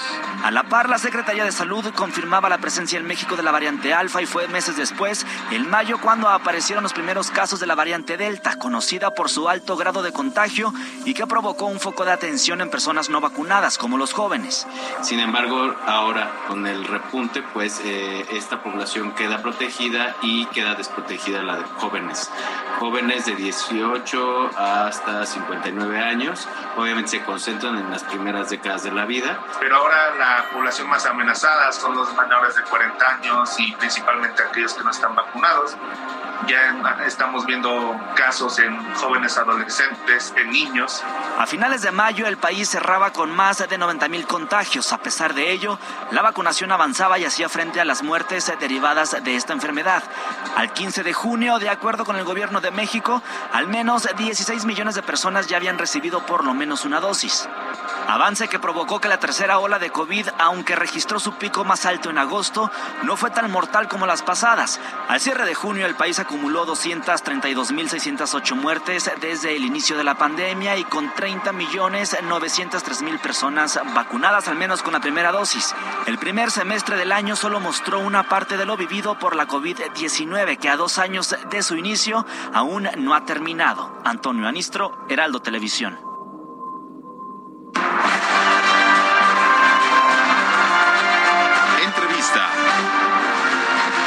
Y así es como se vivieron los primeros meses del año durante la pandemia por la COVID-19. Y como sabemos que muchos aún no salen de vacaciones y que seguramente saldrán a visitar a la familia o irán a la playa o a otros lugares para quitarse eh, pues, eh, el estrés, ¿no? Eh, todo lo que ocurrió en este año, pues es el momento de relajarse. Y hoy, 25 de diciembre, nos acompaña el doctor Jorge Baruch, jefe de la Clínica de Viajero de la Facultad de Medicina y vocero de la Comisión de COVID-19 de la UNAM, porque así como la noticia no descansa, tampoco, las atenciones médicas, mucho menos. Oye, doctor, y casi también padrino de este espacio informativo, porque te acuerdas, justo antes de la pandemia, cuando llegara a México, tú fuiste el primer entrevistado. Así que bueno, pues tenías que estar aquí de Navidad. Para cerrar el año con broche de oro. sí, es que bueno. Doctor, eh, pues esta variante de Omicron que tanta expectativa y alerta generó en el mundo mismo, pero creo que era necesario hacer el llamado al cuidado, a las prevenciones. ¿Cuál es tu valoración a este día de esta variante de la pandemia? Bueno, pues en primer lugar, eh, yo creo que es importante mencionar que ya se han confirmado más de 2.500 secuencias genéticas de Omicron en todo el mundo. Desde pues hace algunas semanas que apenas llevábamos 111 en Sudáfrica, ya está en prácticamente confirmada su presencia en más de 62 países en todo el mundo, incluyendo los tres países de América del Norte. Esto quiere decir que está circulando en toda la región de Norteamérica, prácticamente en todos los países de, la Unión Europea África subsahariana y el sureste asiático comienza ya a verse evidente y Oceanía, bueno, tampoco es la excepción. Entonces, yo creo que es una variante que llegó para quedarse, es una variante que va a acaparar la mayor proporción de casos seguramente y va a desplazar a Delta en cuanto a contagio. Eso, eso es importante, pero a ver, también dinos para quienes nos escuchan y, bueno, ya hemos comentado que es, un, es una de las variantes mucho más rápida, ¿no? Por cómo entra a tu cuerpo, pero no por eso quiere decir que más letal. Eh, en el caso de México, ¿cómo ves este comportamiento? Sobre todo por la gente, por el número de vacunados que hay y pues por las medidas que seguimos tomando, ¿no? A estas alturas ya de la pandemia. Bueno, en México lo que más está impactando en estas semanas es eh, la cuarta ola de contagios. Es, es evidente que ya en el norte de nuestro país, en los estados fronterizos, ya está impactando la cuarta ola. Estamos viendo ya cómo entran cada vez más estados de la República semáforos amarillos, más de cinco ya han tenido cifras altas, eh, incluyendo Baja California y Sonora, que son los que encabezan esta cuarta ola, y va a ir bajando seguramente hacia el centro y el sur, sur y sureste de nuestro país. Es la, el flujo natural de esta epidemia en oleajes. Ahora, la proporción de Omicron no ha sido tanta y seguramente estará evolucionando en un par de meses para alcanzar la mayor parte de la proporción de los casos Omicron. Lo más importante aquí, yo creo, es que la población mexicana tiene una gran cobertura de vacunación por esta, pues, esta educación de los mexicanos que tienen de la creencia de la ciencia, en el personal sanitario, en las recomendaciones y en las vacunas. Incluso éramos potencia, ¿no? En ese tema de las vacunas. Exactamente, y siempre México ha tenido buenas campañas de vacunación y altas proporciones de personas vacunadas. Entonces, mientras tengamos esta, esta capacidad de convocar a los mexicanos a irnos a vacunar, la mayor cantidad de personas, vamos a poder controlar la, eh, la, la cantidad de muertes provocadas por COVID pero también la cantidad de personas hospitalizadas por COVID. Doctor, a diferencia de otros países, México decidió mm, no eh, impedir los eventos masivos, actos públicos. Hubo conciertos, partidos de fútbol en este cierre de año, la Fórmula 1, el Zócalo casi lleno en este regreso del presidente con sus simpatizantes. Es decir, todo este encuentro de masas y luego viene pues anoche la Navidad. ¿Tú esperas que haya todavía eh, la cuarta ola vaya en un repunte en próximas semanas? Así es, es esperado que veamos el impacto en las, pues estos últimos días de diciembre y las primeras semanas de enero de las reuniones y los eventos masivos. La recomendación es no reunirse masivamente en este momento por la cuarta ola y por la cantidad de personas que todavía no son vacunadas, sobre todo adolescentes, niños o personas indecisas. Entonces aquí va a haber poblaciones mixtas en todas las reuniones navideñas y en todas las reuniones de fin de año y en los eventos masivos. Lo más recomendable es reunirse con personas completamente vacunados, porque tienen una baja probabilidad de contagio entre ellas. No así los adolescentes que están cumpliendo esquemas de vacunación, que les tocó cumplirlos afortunadamente en esta época del año, porque pues ya para enero ya van a poder reunirse entre vacunados, pero si ahorita están en esta... Eh, fase de primera y segunda dosis hay que extremar precauciones. En el caso de los niños y las niñas, ¿cómo en el hacer? Porque ellos son los que no están vacunados, ¿no? Exacto. Bueno, en el caso de las niñas y los niños, bueno, lo más importante es reunirse con las familias que eh, pues siempre están eh, conviviendo, conviviendo eh, diariamente pero evitar estas reuniones con personas externas porque pues podemos contagiar, promover sus contagios y puedes promover unas secuelas o el COVID prolongado que disminuye su calidad de vida. O hacer uso de estas pruebas rápidas, pruebas de PCR, un día antes, unas horas antes de la reunión para detectar a los altamente contagiosos. También.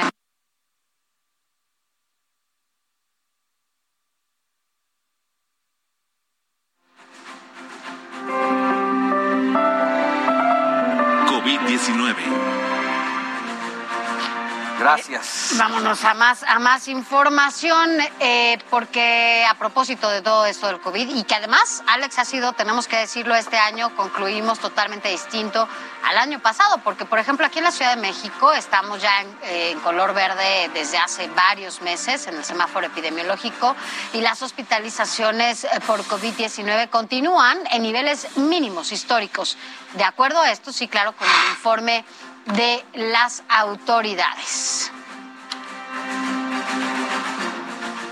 Y mire, la Organización Mundial de la Salud dio luz verde a la primera vacuna contra la COVID-19 que fue elaborada ya en Latinoamérica. Se trata de la dosis de AstraZeneca producida por México y Argentina. La autorización de esta vacuna, elaborada por la empresa argentina Max Cience y envasada por la planta de Leomont en Ocoyoac, Estado de México, será para su uso de emergencia. Esta dosis ya se utiliza en algunos países de Latinoamérica y el Caribe, pero ahora con la aprobación de la Organización Mundial de la Salud, se abre el camino para que pueda aprobarse y comercializarse en otros países a través del mecanismo global COVAX.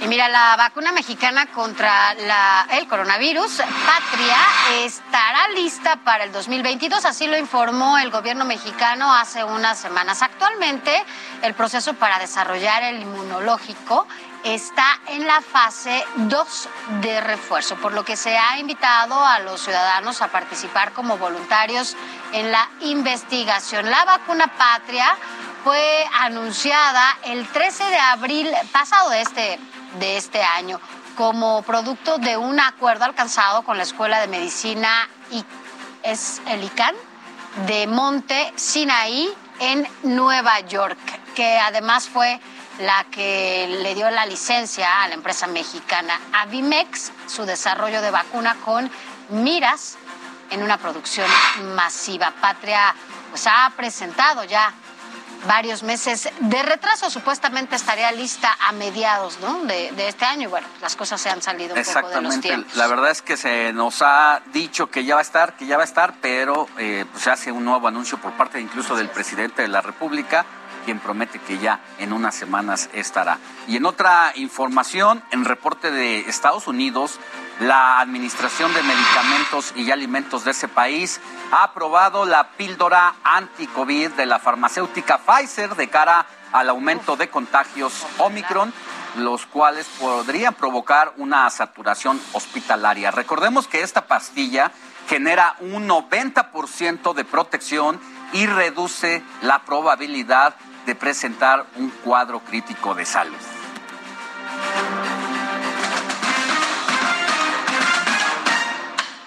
Deportes. Y bueno, pues ya es momento, ya lo sabe usted, de saber qué hay en lo que se refiere a toda la actividad deportiva. ¿Cómo estás, Adriancito Caloca? ¿Cómo te la pasas? Sofía Alex, muy buenos días y feliz Navidad a todos. Con algunos contratiempos en, la, en el vestuario, pero bien. No, no digamos eso. Es que hay que aclarar para que no haya malos entendidos. Claro. Eh, viene con uno de los regalos que le dieron en Navidad, que es su Estrenando. camisa. Le dieron y de repente ahí un ratón empezó a darse cuenta de que Caloca estaba estrenando su camisa. ¿Y saben por qué nos dimos cuenta? Diles, Caloca, tú para qué. la traicionera Trae- etiqueta. La etiqueta traicionera. Híjole. La traía. ¿Y a quién no le ha pasado? ya, a ver, ¿A quién no le ha pasado? Ya que balconeaste, Adrián, vamos a balconearlo bien. Hay que subirlo a redes sociales en ese momento. sí, hay que verlo. Quiero- yo, Adrián, Sí, ¿qué te eh, regalaron? Hay que generar tráfico. Y yo me siguen sacado de Pero además así, Sí, y de todo. y Adrián con la etiqueta acá. y es la Súbelo etiqueta. a tu Instagram. Y al rato les, dimos, eh, eh, les, les decimos quién fue. Si ahorita lo subimos y decimos quién fue el ratón que nos, que nos dio la nota. Hay que iniciar bueno, diferente, días especiales como este, ¿no? Así Eso, es. Eso, muy bien. Pues bueno, como ya es tradicional justamente en Navidad, hoy será la maratónica jornada de la NBA, la mejor liga de básquetbol en el mundo, con partidos desde las 11 de la mañana, hora de México, por supuesto, hasta el último encuentro que arranca a las 9 y media de la noche. Sobresale el partido entre los primeros dos lugares de la conferencia oeste, los que están haciendo un temporadón, los soles de Phoenix que reciben a los Warriors de Golden State, recordando que hace apenas unos días Stephen Curry rompió el récord de todos los tiempos de tiros de tres. Además de los Lakers, por supuesto, este equipo histórico y con LeBron James en la duela, eh, que estará justamente en Los Ángeles recibiendo a los Nets de Brooklyn con James Harden. Algunas bajas por ambos equipos, pero indudablemente de cualquier forma será un gran duelo. También los Milwaukee Bucks, actuales campeones, estarán jugando. Y si usted también es fanático del ovoide, también habrá dos partidos de la semana 16 de la NFL. Ya estamos entrando pues prácticamente a la recta final de la temporada regular de la mejor liga de fútbol americano a nivel mundial. Y hoy los Green Bay Packers estarán enfrentando a los Cleveland Browns a las tres y media de la tarde y terminando por ahí de las 7 con 15. Los Indianapolis Colts estarán frente a los Arizona Cardinals, en el cual será un duelo de verdad muy, muy bueno que no se pueden perder. Realmente hoy hay mucha actividad en cuanto al mundo de los deportes y eh, hablando de NBA o de NFL, usted tiene que estar bastante atento este sábado. Y cambiando de disciplina, ya bien, yéndonos hacia nuestro país con los fichajes de la Liga MX o lo que se aproxima de cara a lo que es el torneo Clausura 2022 que arranca la primera semana por ahí del 6, del 7 de enero ya del próximo año, pues se están ya confirmando eh, los primeros fichajes y algunos bastante polémicos, bastante buenos, como justamente la llegada de Sebastián Córdoba a los Tigres. El ex 10 de las Águilas del América asegura que prefirió llegar a la Sultana del Norte sobre las Chivas en una declaración que ya se volvió bastante polémica en redes sociales, ya que él asegura actualmente los felinos son más grandes y es una afición mucho mejor y que siempre pelean la liguilla, a diferencia del rebaño que en los últimos años le ha costado clasificar a esta última etapa del torneo, por lo cual era mejor irse a Tigres y pues esto ya desató bastante eh, polémica, como bien lo mencionaba, en redes sociales, por lo cual ahí está Tigres, Chivas, Sebastián Córdoba, también que sale del América, y pues así la situación. En cuanto a otros movimientos de cara también al próximo torneo, al mencionado clausura 2022, Cruz Azul pretende vender a Isaac Romo para evitar que en verano se vaya libre, pues termina su contrato con eh, el equipo de la Noria. La opción es venderlo en 5 millones de dólares, que es lo que está tasada su carta, a Rayados de Monterrey, o intercambiarlo por algún jugador de, de la pandilla, ya sea por Charlie Rodríguez o Eric Aguirre, ambos mexicanos. Cabe mencionar que como tenía acercamiento ya Isaac Romo con un equipo de España, eh, siendo más específicos con el Deportivo Alavés, lamentablemente no se ha podido concretar nada, como también por ahí está atorada la situación de Orbelín Pineda con el Celta de Vigo por las plazas de extranjeros. Eh, la máquina, insisto, al no querer dejar que este jugador se vaya libre y que se vaya gratis y no conseguir dinero, pues lo están tratando de intercambiar, aunque parece ser que Isaac Romo quiere ir a Europa y no tanto a Monterrey. Pero bueno, finalmente, ya en cuanto a los fichajes, porque se ha estado muy movidito en las últimas horas, las Águilas del América concretaron su segundo fichaje tras la llegada del chileno Diego Valdés. Ahora llega Jonathan Dos Santos para seguir los pasos de su hermano mayor Giovanni, que actualmente no tiene equipo y en donde también en las Águilas jugó su papá Cicinho, que en paz descanse. Entonces, pues hasta este momento este es el mercado de fichajes dentro del balompié nacional, por lo menos ahí hay algunos otros, también el caso de Camilo Zambeso que se mueve a Toluca, algo importante, y nada más mencionar para que no pase desapercibido el lamentable fallecimiento del jamaicón que, bueno, indudablemente marcó época en las Chivas del Guadalajara, en el campeonísimo. Ocho títulos de liga ganó este emblemático jugador, historia pura para las Chivas Rayadas del Guadalajara, y pues lamentablemente eh, hace unas horas falleció. Oye, eh, mi querido Adrián, ya que mencionas al Jamaicón Villegas, yo tengo muchos amigos que vienen del norte del país y han trabajado acá. Entonces, de pronto, cuando se ponen tristes por sus comidas, o por que extrañan a su mamá, les decía, ya te dio el mal del jamaicón Villegas. Y pensaban que era broma, que era un cuento, pero no, el jamaicón fue un buen futbolista que se fue a trabajar, de los primeros futbolistas que salió a trabajar a otros países, pero que decidió eh, regresarse a México porque extrañaba los frijoles con chilito y a su mamá. Exactamente. por eso se dice el mal del jamaicón. Tienes el dato del fin de semana, mi queridísimo Alex. Justamente es el mal del jamaicón por esa situación. Jugó por ahí en los 50, ganó un título internacional con Chivas, ocho títulos de liga, 17 en total con el conjunto del rebaño. Y justo de ahí sale la, la, frase, perdón, de el mal del jamaicón. Exactamente, como ven. Pero bueno, lamentablemente falleció. Y pues un abrazo para todos sus. paz. Exactamente, para toda su familia y amigos. Volvemos contigo más adelantito. Claro que sí. Adrián. Así es.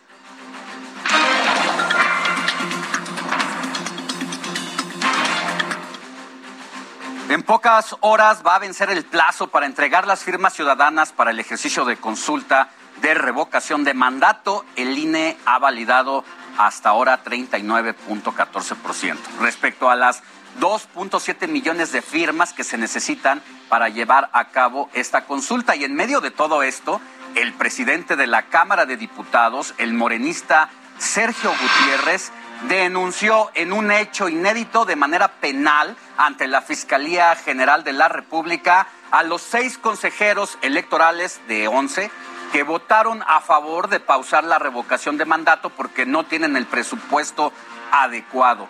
La demanda que se presentó también incluye a Edmundo Jacobo Molina, secretario ejecutivo del instituto. Las acusaciones es por hechos con apariencia de delito de coalición de servidores públicos. Esto lo hizo el presidente de la Cámara de Diputados por tener esta máxima representación del poder pero legislativo. no con los demás pero partidos. no todos lo, No, no estaban lo- apoyando. lo- lo apoyan. El PRI, el PAN y Movimiento Ciudadano dicen que se deslindan de esta denuncia que hace, parece, de sesgo político el presidente de la Totalmente, porque parece que solo lo hace a nombre de Morena, el PT y bueno, pues los aliados de- del partido en el gobierno. Así que bueno, pues sí, justamente utiliza esta posición que él tiene como presidente de, de la Cámara de Diputados para poder hacer y ejercer este pues esta acción penal sin que haya un acuerdo como tendría que haber con todos los demás Incluso, partidos Sofi, políticos. le dicen que ya que está presentando controversias ante la Suprema Corte o denuncias ante la Fiscalía General de la República, que asimismo se hubiera puesto cuando el famoso decretazo que planeaba ocultar información No, de todas las pues obras del sexenio, que a pesar de que se le hizo esa invitación por parte de distintos grupos políticos, Al decidió contrario. no hacerlo. Por Al eso, contrario, no poco- lo apoyaron, ¿no? O un sea, poco en entredicho cómo ha actuado.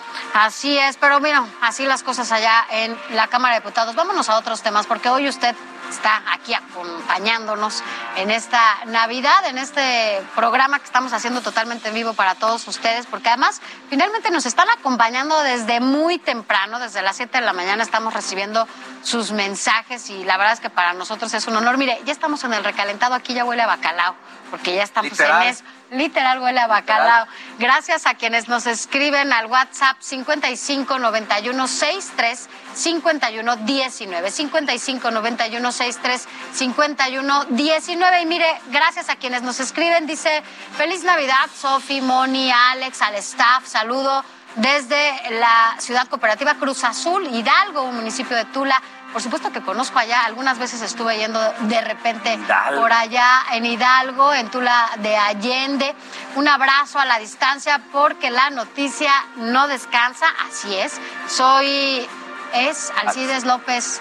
Saludos, gracias por escucharnos. Mira, yo sí he estado por allá en este, en esta entidad allá en Hidalgo y la verdad es que bueno, además tengo una gran amiga que es de allá y toda su familia cada Así rato es. se reúne allá, familia grande allá en Cruz Azul.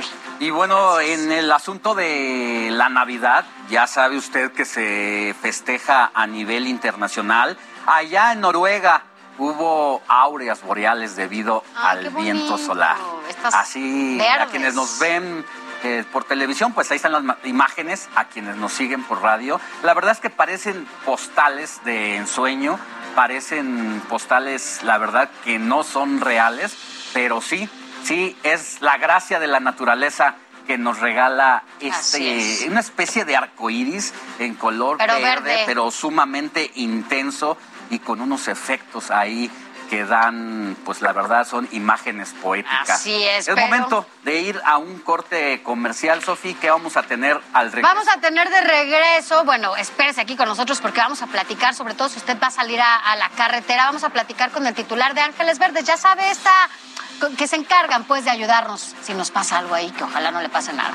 Regresamos. Pausa. Los Ángeles Verdes. La noticia no descansa. Usted necesita estar bien informado también el fin de semana. Esto es Informativo El Heraldo Fin de Semana. Informativo Heraldo Fin de Semana. Regresamos.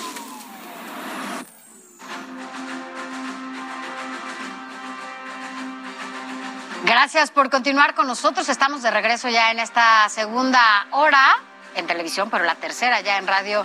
También a quienes nos acompañan a través de todas las frecuencias de El Heraldo Radio y en estas imágenes en El Heraldo Televisión. Recuerde que nos falta una hora más de estar aquí con ustedes, una hora más. Son las nueve en este punto, Son las hora del nueve centro de la República. la mañana en punto.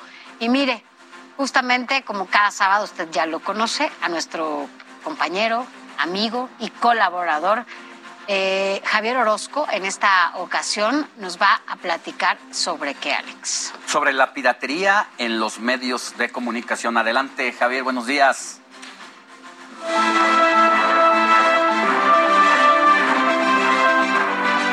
Antena.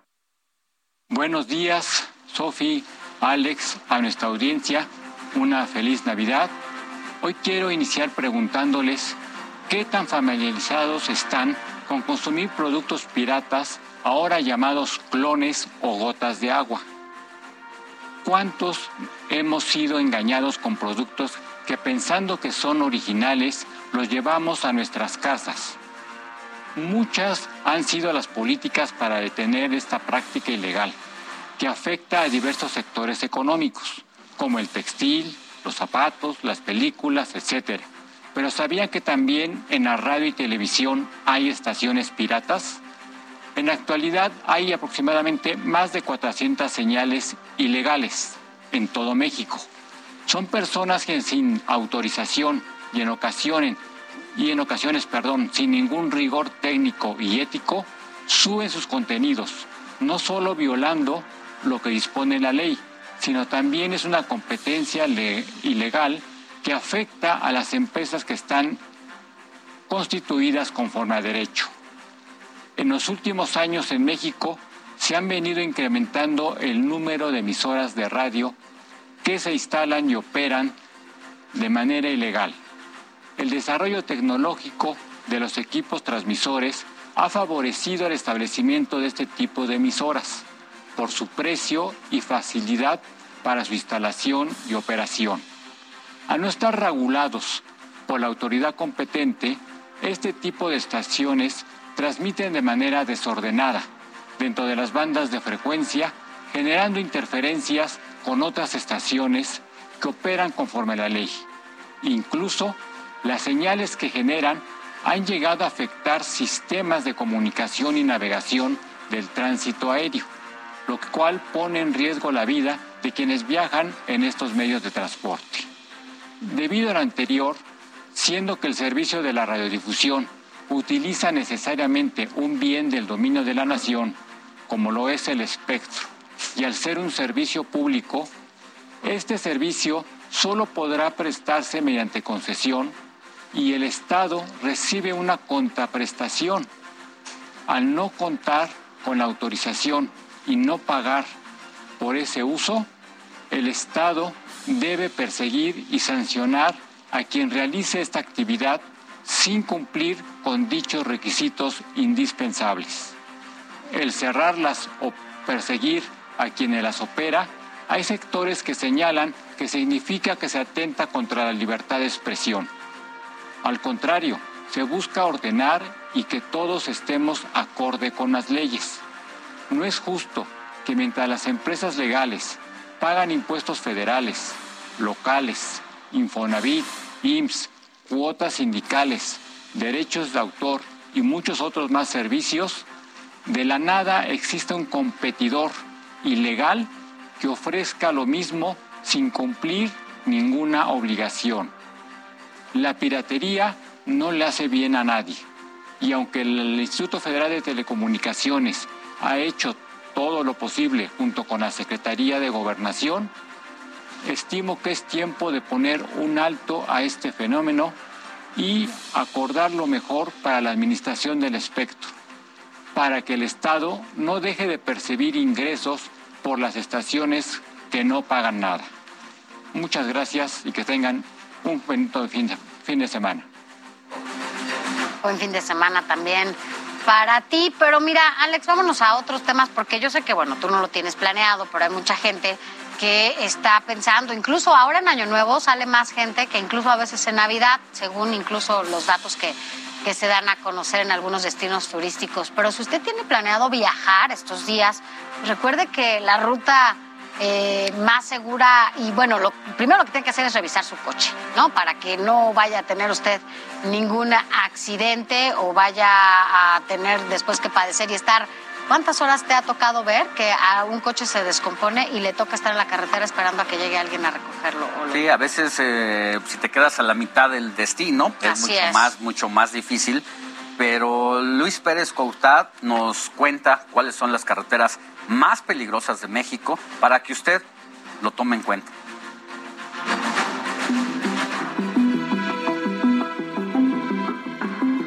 No existen denuncias por el robo masivo del kilómetro 215 en la autopista Arco Norte entre Hidalgo y Tlaxcala. Un supuesto accidente vehicular fue la trampa para asaltar a 40 traileros y automovilistas. Los criminales amenazaron a los conductores con armas de alto poder, robaron las mercancías de las cajas de los trailers y despojaron a los automovilistas particulares. Es el segundo robo masivo en la autopista Arco Norte en menos de tres meses. El 15 de marzo, hombres encapuchados asaltaron a decenas de automovilistas. También interrumpieron la circulación con un aparente accidente. No son casos aislados. Las carreteras más peligrosas en México son la Puebla a Córdoba en Veracruz. La segunda es la Europa Lázaro Cárdenas en Michoacán. La tercera con más denuncias es la que va de Burracas en el entronque de la carretera Matamoros-Reynosa. La Querétaro Irapuato. En atracos al transporte público de pasaje en 2020 se interpusieron 52 denuncias en el Valle de México.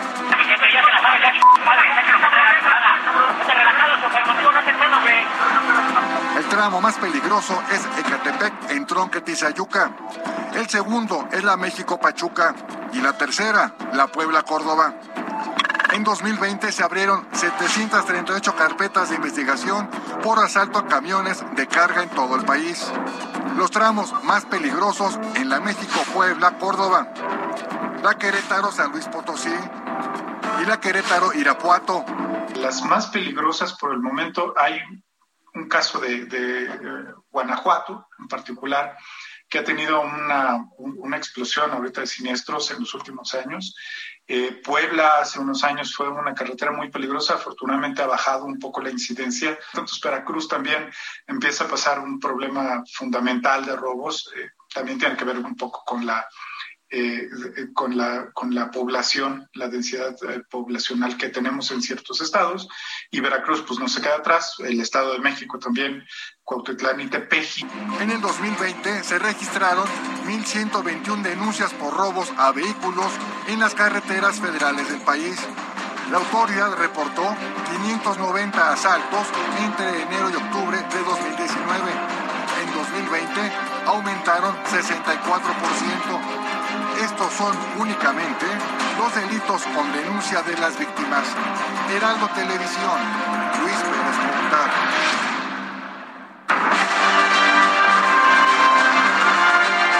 Entrevista. Y justamente para hablar acerca de los peligros que hay en las carreteras, esta mañana especial Muy nos acompaña el titular de la Corporación de Servicios al Turismo, Ángeles Verdes, de la Secretaría de Turismo. Tocayo Alejandro Zúñiga Bernal, muy buenos días. Feliz Navidad. Feliz Navidad ante todo y gracias por desmañanarse con nosotros. Oye, Feliz Navidad para ambos Aplicó la de ceno y me voy. Bueno, y donde le haya tocado. donde nos haya tocado, porque el No, servicio la en carretera. carretera ahorita es importante, pero estamos todos atendiendo. Sobre todo en esta época, ¿no? En esta Oiga, época de... Justo, Alejandro, cuando comienzan las vacaciones de la última Invierno. etapa del año, es cuando más chamba tienen ustedes. Sí, el periodo vacacional de invierno eh, se incrementa en un 73% los aforos vehiculares, empiezo con ese dato, y en esa medida pues, se incrementa también la necesidad del servicio de la corporación que es va en tres ejes, ¿no? El de atención turística en carretera, Ajá. que es la mecánica que todos nos distinguen y todos tenemos eh, la acreditación social al respecto. Ajá. Pero igualmente damos información turística, ese es un buen punto que eh, aprovecho el espacio para, Ajá. para destacarlo. Y bueno, también apoyo, que no queremos hacerlo, apoyo en casos de accidentes, ¿no? También. Eh, carreteras. que eso es a lo que iba. ¿Cuál es esta ayuda? Porque la mayoría los ubicamos, ¿no? Ya sabemos que Los Ángeles Verdes están en las carreteras, en las diferentes carreteras. Eh, ¿Qué tipo, además de la información turística que, que le dan a la gente ahora y que están brindando a quienes se acercan a ustedes, qué otro tipo de, de ayuda recibe la gente de parte de ustedes? Eh, nosotros lo que buscamos, y, y en eso trabajamos con toda la sociedad, es hacer un viaje placentero, ¿no? Y el viaje placentero radica también en el nivel de información que tenga el turista o el viajante en este caso. Entonces, respondo a la pregunta, les damos toda la información de lo que puede encontrar en el camino, eh, peligros que pueda haber, eh, me refiero a curvas peligrosas, zonas ya Tramos detectados de riesgo. de riesgo carretero, de accidente, pero igual también nosotros estamos buscando y sobre todo con la nueva política de la Secretaría de Turismo, queremos hacer también el espacio carretero como un espacio de dispersión turística. Todos sabemos y quién no se ha parado a comer sobre la carretera, es riquísimo comer sobre la carretera. Por Cuernavaca, rumbo a Cuernavaca, le rumbo puedo a contar Toluca, todo el país. varios lugares, todo el país las famosas quesadillas. Las, las famosas y únicas quesadillas carreteras. Y vamos Claro. encontrando de lo, de lo gourmet y- o, o la comidita de los pueblos de lugar en lugar. Es Esto es distinto. Es cultura la gastronomía, Exacto. entonces la conocemos. E igualmente, eh, eh, además de la gastronomía, yo los recomiendo y le recomiendo a su público que también verifiquen, hay una serie de paisajes preciosos carreteros, No. que a veces con la tensión o con el propio trayecto que llevamos los dejamos de percibir y son unos miradores que también vale la pena detenerse y eso ayuda al esparcimiento. Ahora, una de las cosas en las que a mí siempre me gusta abordar los temas como estos eh, de los que estamos platicando es el asunto de que antes de tener que lamentar cosas, de que nos platique cómo auxilian en caso de incidentes o de accidentes, es primero la prevención para evitar que hablemos de esas cosas, que luego es inevitable, pero ¿qué es lo que se recomienda a el viajero, sobre todo al conductor? Obvio, no manejar eh, si bebió alcohol, no manejar si está cansado y el exceso de velocidad. ¿Qué otras cosas son las que de- son determinantes para cruzar carreteras? Nosotros manejamos un programa que se llama Turista Responsable y trato de explicarlo muy rápido. Eh, los factores que, que intervienen en un accidente son tres. El humano, evidentemente el más importante, pero entra el factor del vehículo y el factor ambiental. Si nosotros tenemos que cuidar esos tres factores para la prevención, ahora hay tres tiempos en, esa- en esos tres factores. Antes de salir de carretera, eh, de esos tres factores es verificar al vehículo que esté en las condiciones. Eh, seamos duros en la crítica de saber si nuestro vehículo que lo conducimos todos los días en la ciudad está apto para, Para la salir a carretera, claro. La carretera y la ciudad son cosas muy diferentes para el manejo, son dos, dos necesidades muy distintas. Entonces verifiquemos las condiciones del, del carro, eh, en, también en cuanto al camino. Perdón, y nada más para... Y son cosas muy básicas. Hay veces que uno le ve el chipotito, la llantita, y, ah, no pasa nada. No, sí pasa. Sí, claro. Los chipotes salen por algo, eh, representan un grave riesgo y hay que cambiarle la llanta. Y el caso que dices lo puedo argumentar más. A la tracción que lleva a la velocidad en carretera, el neumático se calienta más. Entonces es hule a final de cuentas. Entonces ese chipotito termina puede reventando Y además hablando de las llantas, por ejemplo, deben tener, entiendo que es cuando toman la presión esta de la llanta debe de tener cierto tipo de aire aquí en la ciudad, el nivel y otro totalmente distinto en la carretera, justo porque se van hinchando Y- y- durante sí, la, sí, la- sí, o dilatando, se va dilatando, se Ujú. va contrayendo según la temperatura. Entonces es súper importante. Verificar el carro, esa autocrítica que ya dije, pero también este, los niveles básicos, lo decía muy bien Alejandro, que es, es elemental, ¿no? Este, Claro. los niveles de aceite, los niveles de No nos cuesta nada. No nos cuesta nada. Mira, con que lo atiendas, te vas a ir el lunes, Alex, de vacaciones. Ah, bueno, pues puedes ir el jueves, ¿no? Viernes, te Una qued- con que te quedes sin coche un día, dos días, no pasa nada. Pero la gente le da flojera, es decisión, es, ahí toma, se tarda mucho Sí, en sí. decidir. Y, y ese es el factor más importante. Hay lo dijo bien que los hacen rápido. Oiga, y, y en este momento de vacaciones de invierno, eh, ya tomando en cuenta estas recomendaciones para hacer, para prevenir cualquier tipo de accidente, eh, ¿cuál es la carretera que más afluencia tiene? La, es México-Acapulco, sin duda, en el diciembre y prácticamente todos los periodos vacacionales la México-Acapulco. Le sigue la México-Querétaro, hasta la zona, de hecho, hasta Guanajuato es ya una zona muy, muy aforada en este, en este periodo. Y también en la zona norte tenemos ya un registro muy importante de un 73% de crecimiento por el tema de migrantes y connacionales que regresan al país, la frontera norte, sobre todo la frontera de Laredo hacia la zona de Querétaro, Ah. este, es más del 200% su crecimiento de aforo. A ver, pero nos iba diciendo justo, nada más que lo hemos llevado, porque queremos saber mucho y ahí tenemos muchas preguntas de la audiencia en torno a estos temas. Entonces decía usted, hay un factor humano que es el que ya hablamos, cansancio, no beber eh, alcoholizados. El vehículo. Eh, el vehículo, que la revisión y el ambiente. ¿Qué significa eso? El ambiente, cuando nosotros salgamos a carretera, no nos cuesta nada, como lo decía Sofía, verificar a qué hora vamos a salir de viaje, qué temperatura va a haber, si va a haber lluvia, no va a haber lluvia, neblina, no, Neblina. o no va a haber neblina. Entonces, ese factor es importantísimo que lo veamos. También es importante el, el ambiente porque si vamos a salir en una hora de alta eh, radiación solar, es más fácil que nos cansemos manejando. Entonces, el rendimiento y el factor humano ya interviene y se interrelaciona con el ambiente, ¿no? Saber a qué horas vamos a viajar y verificar cómo va a estar el camino. Y en este caso, por ejemplo, sí procurar, además de ir descansados, ir con un copiloto que también esté descansado y que podamos alternar, ¿no? Que no se duerma. Que no se duerma, porque yo conozco unos copilotos que se duermen. no, no son tan buenos, no nos ayudan en la ruta. No, no, y además, este, eh, digo, el, el impacto directo al- a la unidad que viene manejando, pero en carretera un choque normalmente implica al entorno que viene de Ay, sí. 200 metros adelante y 200 metros atrás. Ahora, si tienen ustedes eh, más trabajo durante estas fechas, es más alto el índice de, de- de accidentes que ocurren.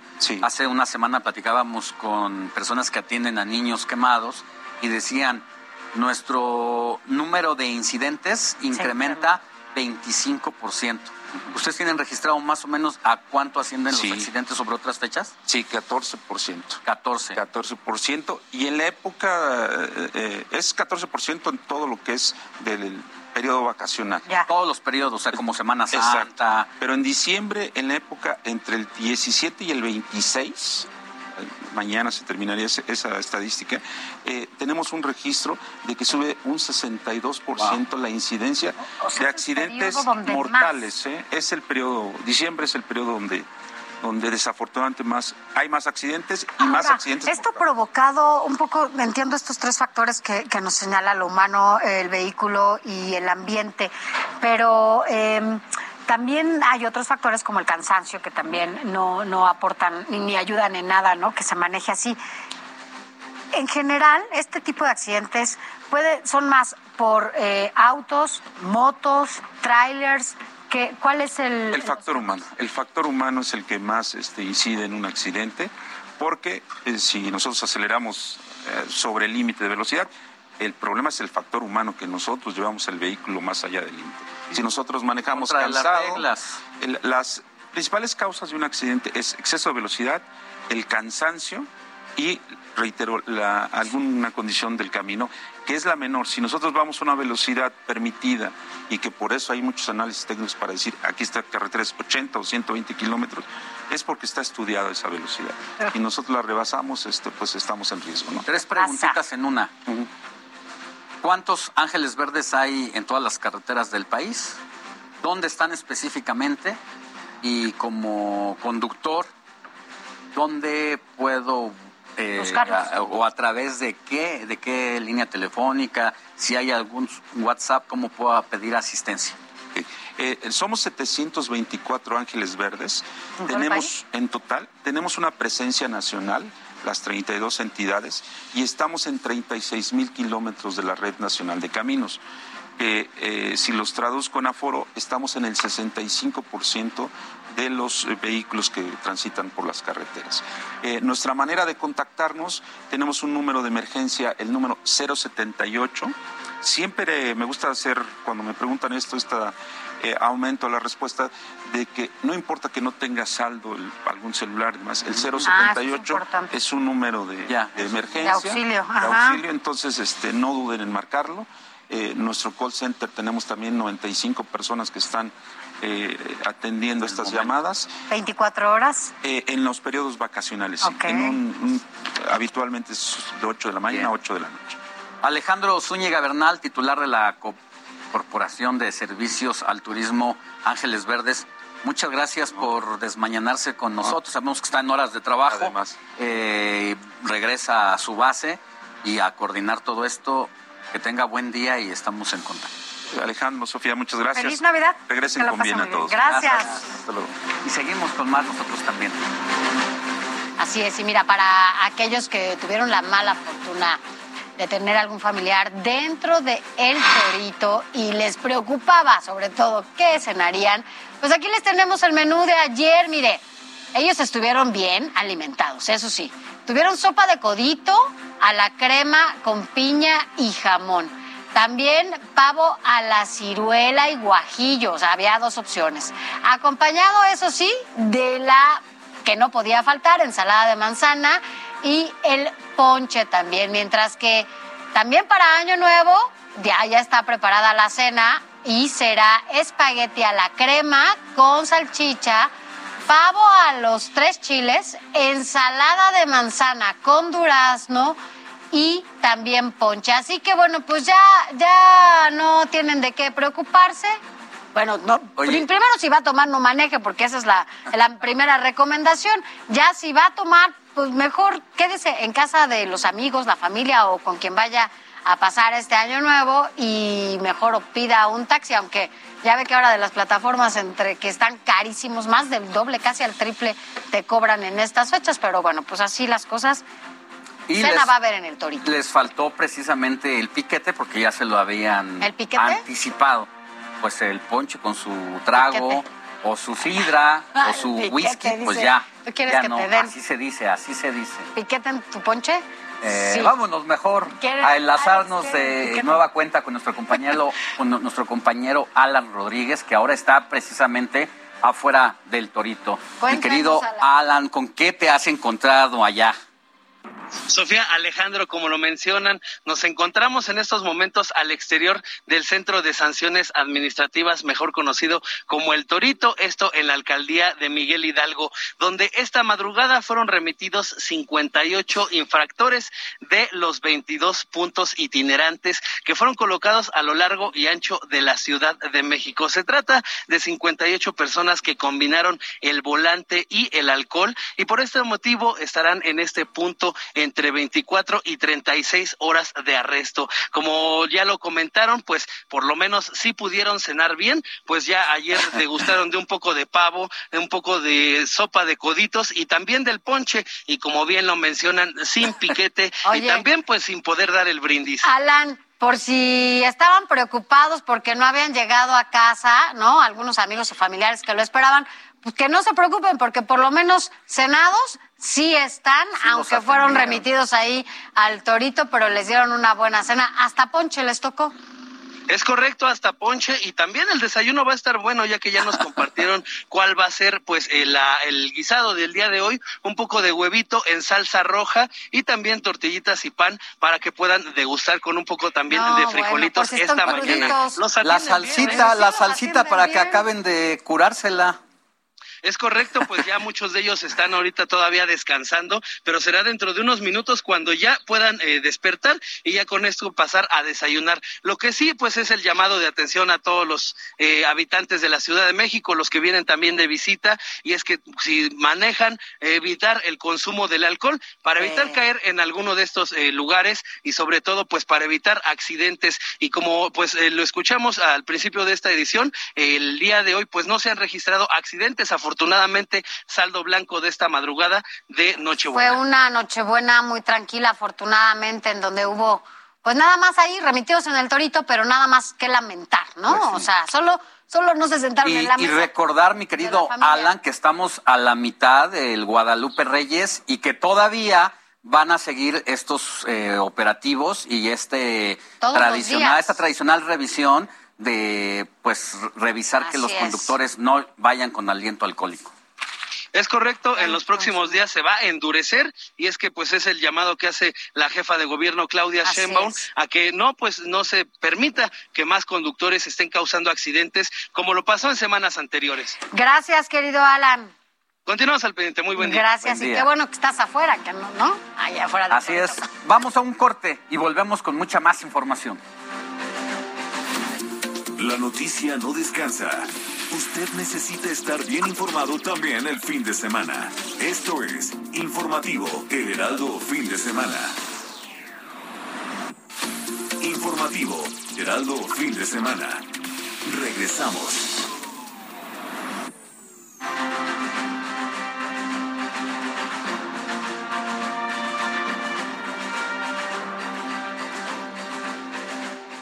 Gracias por continuar con nosotros. Ya estamos en el último bloque de este informativo fin de semana en esta Navidad. Así que agradecemos mucho que esté con nosotros. Más adelante vamos a leer todos sus mensajes porque la verdad es que nos ha sorprendido la cantidad de gente que ya está despierta y que sobre todo nos están O, mandando o en vivo, nos están viendo en vivo. A lo mejor van regresando de la cena y están acá. Pero bueno, vamos a, a- a leer más adelante Así es. todos los mensajes. Mientras tanto, cuando son las 9 de la mañana con 30 minutos hora del centro de la República nos enlazamos con nuestro querido Luis Ramírez para que nos hable todo, todo lo de la industria de la vivienda, de la renta, de comprar, vender. Mi querido Luis Ramírez, muy buenos días y feliz Navidad. Sofía, Alex, igualmente, muchas gracias. Feliz Navidad. Estamos eh, en vivo y cuando me refiero a en vivo, estamos transmitiendo en vivo, no es que un servidor ande en vivo para nada. Oigan, pues la verdad es que es una época del año extraordinaria, una época del año para poder plantearse metas, para poder entender que eh, es momento de hacer dinero con bienes raíces. Pero la pregunta es, ¿realmente necesitas dinero eh, para comprar tu primer inmueble? Eso a veces, eh, pues una creencia que tenemos, que se requiere ser millonario para hacer empezar inversiones, para empezar a hacer inversiones más bien en bienes raíces. Y bueno, la respuesta es no. Se puede incluso hacer dinero sin dinero con bienes raíces. Necesitas dos grandes cosas. La primera, tener la idea. Pero a veces ya tenemos no solamente la idea, a lo mejor tenemos también del inmueble. Tienes ese inmueble que tu padre, que tu abuela, que algún familiar tiene abandonado, ese inmueble feo. Yo siempre digo que el negocio está con las feas. Me refiero a las casas feas. Y es que esas casas feas que tienen abandonadas, que nadie ha podido eh, comprar, vamos, hay personas que están vendiendo y nadie se las ha comprado precisamente porque están feas, porque no pasan los avalúos para los créditos hipotecarios. Bueno,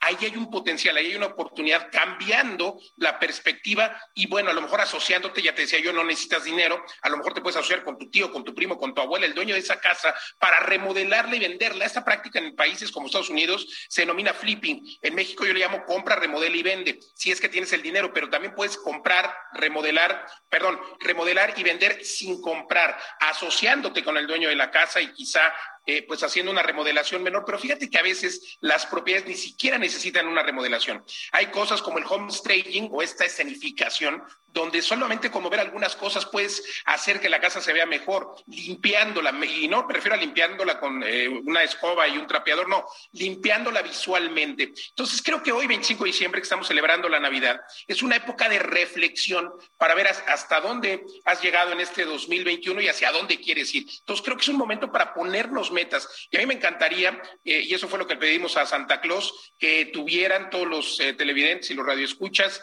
pues eh, que les trajera terrenos, que les trajera inmuebles, pero no para que se queden ahí estacionados, para potenciarlos a través de diferentes técnicas con las que se pueden potenciar inmuebles. ¿Cómo? Bueno, pues a lo mejor compras un inmueble, construyes, vendes y te ganas una lana. Lo mismo sucede cuando te asocias con una persona que tiene esta casa fea de la que yo te hablo, la remodelas y la vendes, bueno, pues ahí pueden tener una utilidad los dos. Y déjame decirte que estoy emocionado porque en el 2022 tendremos una sola fecha para un entrenamiento que se llama La máquina de hacer dinero. Como sabes, llevo bastantes años de entrenando personas y durante 2020, 2021 no tuvimos entrenamientos en vivo, pero tendremos un entrenamiento de dos días que se llama Bienes Raíces, la máquina de hacer dinero, porque es una máquina de hacer dinero. Y otra vez, eh, para hacer dinero sin dinero en bienes raíces. Otra técnica, rápidamente te cuento, es, por ejemplo, rentar una propiedad, a lo mejor aunque no sea tuya, o esa propiedad que rentas, solamente al amueblarla y luego rentarla de manera, eh, a lo mejor por plataformas vacacionales, eh, estas plataformas como Airbnb, etcétera, te puede potenciar la rentabilidad. Entonces, hay que entender muy bien cómo sacarle jugo a las propiedades, pero sobre todo entender los inmuebles como lo que son, son un negocio. Y de esto queremos hablarles en Vive las Rentas en 2022. Tenemos en abril este gran entrenamiento, pero sobre todo tenemos algunos webinars sin costo que quiero invitar a tu audiencia a que reflexione esta Navidad para que plantee cuáles son sus metas de 2022. 2022 está una semana, eh, Sofi, Alex, entonces me parece importante que puedan venir en abril a este entrenamiento, pero sobre todo que nos sigan y que escuchen hoy nuestro programa aquí, hoy 25 de diciembre, estaremos transmitiendo a las 4 de la tarde eh, Mundo Inmobiliario de las Rentas eh, a través del Heraldo Radio y también los jueves 10 de la noche. Llevamos cinco años al aire compartiendo toda esta información con mucho gusto, pero sobre todo me parece que hoy es muy importante en esta época en la que la verdad, en la que de verdad hacemos un balance respecto a cuál ha sido nuestra vida empresarial, o a lo mejor no eres empresario, pero también tienes activos y tienes que entender que los inmuebles son eso, son un activo. Así es de que los invito a que nos escuchen hoy y a que me sigan, porque a quien me mande un mensaje hoy le voy a mandar uno de mis libros electrónicos sin costo y me encuentran en todos lados, Facebook, Twitter, Instagram, como Luis Ramírez, Mundo Inmobiliario. Además les daré un descuento para que vengan a este entrenamiento de la máquina de hacer dinero presencial único, única fecha en abril de 2022. Pero el libro se los mando hoy. Luis Ramírez, Mundo Inmobiliario, Facebook, Twitter, Instagram. Sofía Alex, feliz Navidad a plantear las metas. Abrazo, mi querido Luis, y te escuchamos este sábado a las 16 horas por el Heraldo Radio como todos los fines de semana. Seguiremos en vivo para las cuatro de la Hasta pronto. Y mire, mientras usted disfrutaba de una rica cena en compañía de sus seres queridos, hubo personas que siguieron con sus labores cotidianas. Esta es la información. En estas fiestas decembrinas hay oficios que no pueden dejar de lado su deber para disfrutar de una cena, posada o fiesta de fin de año. Al contrario, tienen que estar pendientes para procurar que las demás personas puedan pasar un día agradable. Se trata de policías, médicos, enfermeros, camareros, conductores de autobuses, pilotos de avión o periodistas. Sí, escuchó bien, periodistas. En el caso de los policías, militares, responsables de servicios de urgencias en hospitales o bomberos, son los encargados de que todo esté en orden durante la Nochebuena, Navidad y fin de año. Otro oficio es el de las personas encargadas del aseo público, que, si no fuera por ellos, las plazas, parques o zonas peatonales no estarían limpias luego de los festejos. El sector turístico es otro de los que no descansa en estas fechas. Antes de la pandemia se registraba un aumento de personas en las zonas de playa de descanso, por lo que camareros, bartenders, mocamas y demás personal no tenían descanso. Cosa parecida sucede o sucedía con los pilotos de avión o conductores de autobús, que tenían que completar más viajes en estas fechas de sembrina. Los medios de comunicación somos otro sector esencial para estas fiestas, ya que el show debe continuar y la información no descansa, por lo que aquellos que trabajamos en televisión, radio, periódicos o internet debemos mantenernos atentos de lo que acontece en el momento. Fernando Galván, Heraldo Televisión.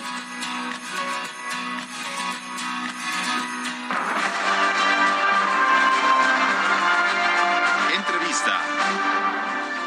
Mire, sabemos que son fechas en las que muchos no podemos pasarla con la familia y que bueno, pues hay muchas profesiones, muchos oficios que son necesarios, sobre todo en estas fechas para que estén al pendiente de lo que pasa además en las calles y merecen toda nuestra admiración y todo nuestro eh, reconocimiento. Y por eso agradecemos que esté con nosotros hoy Marta Stephanie Carmona, quien es bombero, bombera, vamos a decirle bombera, del cuerpo, del heroico cuerpo de bomberos de la Ciudad de México. Gracias por estar con nosotros, porque además es cierto, ustedes pues no tienen horarios, no tienen fechas, hay momentos en los que no están con la familia porque están atendiendo cualquier incidente o más bien tienen que estar al pendiente de lo que pasa en las calles, ¿no? Gracias por estar con nosotros, feliz Navidad. Gracias, igualmente. Sobre todo hoy 25, gracias por acompañarnos. Gracias, Marta. Gracias. En estas fechas es cuando más le suena la chicharra en la base de bomberos. Literal. Pues sí, o sea, hay un aumento de incidentes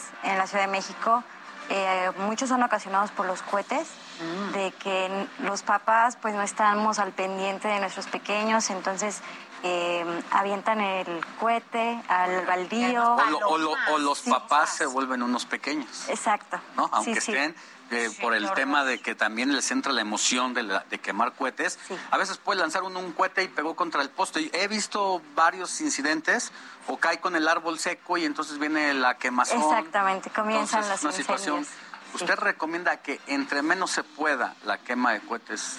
Es mejor, sí, sí, sí, sí, definitivamente. Ahora, ustedes, eh, ¿qué número o en qué porcentaje se incrementan eh, los incendios, no, en estos, en estas fechas? Sobre todo, bueno, ahorita ya lo decía por los cohetes, pero ¿qué otros factores influyen para que se provoquen los los incendios en esta época? Pues en esta época se da mucho también eh, los cortocircuitos a causa de los Mm. de las luces, de los árboles navideños, porque a veces no se tiene la precaución de no conectar tantos enchufes a un solo multicontacto. Los que vienen de luces. Exactamente. Ese es el, una de las principales causas de los cortocircuitos en, en los árboles.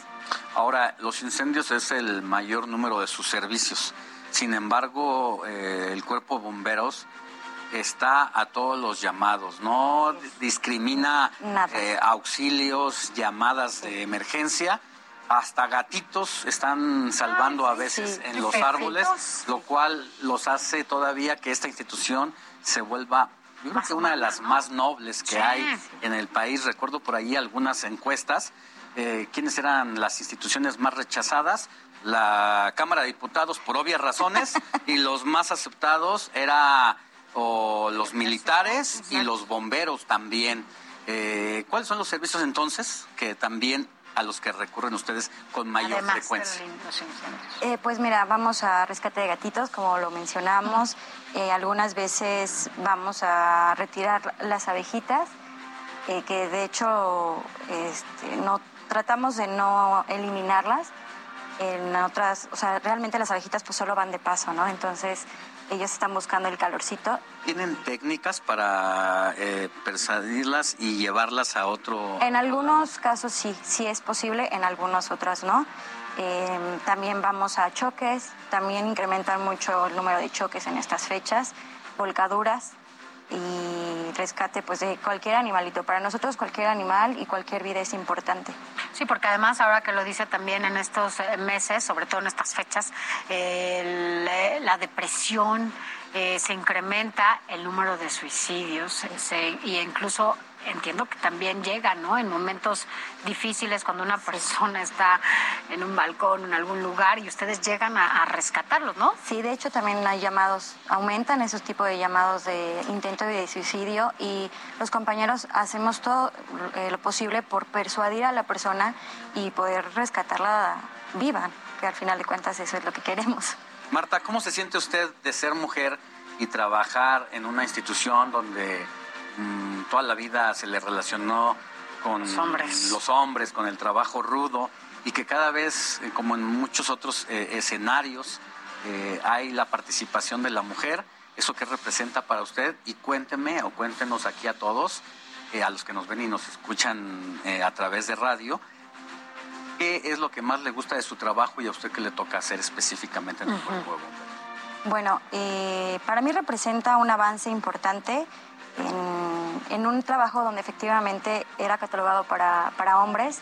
Sin embargo, se está avanzando, nos estamos capacitando, al igual que ellos, se nos está tratando eh, de capacitar a la par de ellos, puesto que cuando uno sale a una emergencia no se puede discriminar o no se puede como diferenciar si eres hombre o mujer. Al final siempre se tiene que atender la emergencia y el estar capacitados, al igual que ellos, eh, nos hace que la tarea sea más eficaz y sea como más, o sea, se, realice perfectamente bien y, eso para mí significa que vamos avanzando, ¿no? En, esta, en esa parte. Y pues a mí me toca, igual que a todos los compañeros hombres, eh, hacer lo que le llamamos en la estación instaladas, eh, nos hacen ir a las, a las unidades, hacemos limpieza. ¿Instaladas es estar en el, la base? Eh, dentro de la base hay un horario eh, donde se hacen las actividades físicas. Ejemplo, eh, cómo podemos o cómo debemos de cargar las escalas para poder ponerlas sobre una mampara. Mangueras. Las mangueras, cómo se carga una manguera. si tenemos, o sea, se, se ejemplifica eh, si tenemos un incendio, en dónde va una unidad, qué es lo que tenemos que hacer cada uno de nosotros con la comisión que llevamos. Ejemplo, si me toca ser pitonero, ayudante de pitonero, que es la persona que va hacia el incendio con la manguera, si soy maquinista, si soy el encargado de proveer las herramientas. Entonces, todo eso nos hacemos en la instalada y las mujeres y hombres lo hacemos por igual. Están capacitados ambos para poder hacerlo. Así es. Ahora, eh, como dice Alex, le voy a hacer tres en una, ¿no? Sí.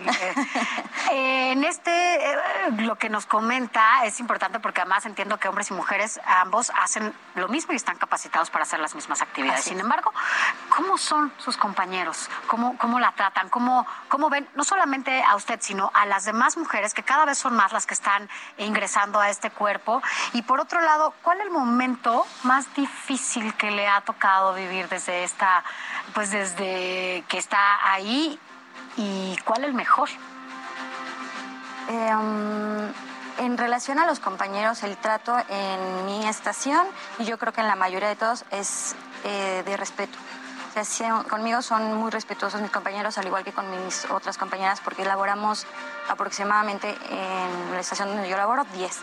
10, 10 mujeres, entonces con todas es un trato respetuoso, es un trato igualitario, igual que como en todos hay a veces diferencias, pero no es exactamente por el género, ¿no? O sea, sino por, las diferencias naturales, ¿no? que exactamente, hay convivencia nada más. Em, y yo creo que el momento más difícil hasta la fecha, yo siempre que me lo preguntan, lo digo siempre, fue el 19 de septiembre, el día del temblor. Ese fue el momento más difícil cuando tenemos que entrar a, a, rescatar a una persona que estaba todavía viva, de hecho sí logramos sacarlo, vivo en, en, la colonia Vallejo, pero fue cuando llamo a mi mamá para decirle, mamá, no te vuelvo, ya no voy a poder llamarte, hasta el día de mañana te encargo a mi hijo. Ah. Eh, fue así como de hija, o sea, sabía que mi mamá me estaba dando la fortaleza, pero sabía también cómo se, sentía ella. Exactamente, entonces ese fue el momento como más difícil para mí, no o sea, despedirme en ese momento de mi familia, ¿no? De encargar a mi hijo por si algo pasaba. Y yo creo que el más bonito es cuando mi primer incendio. En el primer incendio en el que yo entré. ¿Cuándo fue? Eso fue, será hace cinco años más o menos. ¿Ah? Este, fue como toda la adrenalina y la confianza que me dieron los jefes que, con los que yo iba en ese momento. Eh, yo iba atrás de ellos y era de... Fue aprendizaje, fue un aprendizaje muy padre porque em, ellos me dijeron, tienes que entrar con nosotros y te vamos a enseñar a cómo se apaga un incendio. Eso fue una adrenalina increíble poder estar ahí y decir, híjole, pues la confianza que ellos me dieron. Pues muchas felicidades. Y qué, qué, qué, buena noticia que cada vez haya más mujeres en estos espacios y que además el trato sea igualitario, ¿no? Y que compañeras y compañeros estén igual y que además sean arropados por quienes ya tienen experiencia, ¿no? Por la naturaleza de, esto, pues, y que las ayuden y que las convoquen a que cada vez sean más mujeres en estos cuerpos ahora en el de bomberos. Gracias por haber estado con nosotros hoy. 25, Marta Stephanie Carmona Ríos, quien es bombera, vamos a decirlo, bombera, y, que, y que forma parte de este heroico, heroico cuerpo. Gracias y Gracias A Feliz Gracias. Gracias. Gracias. Hasta luego.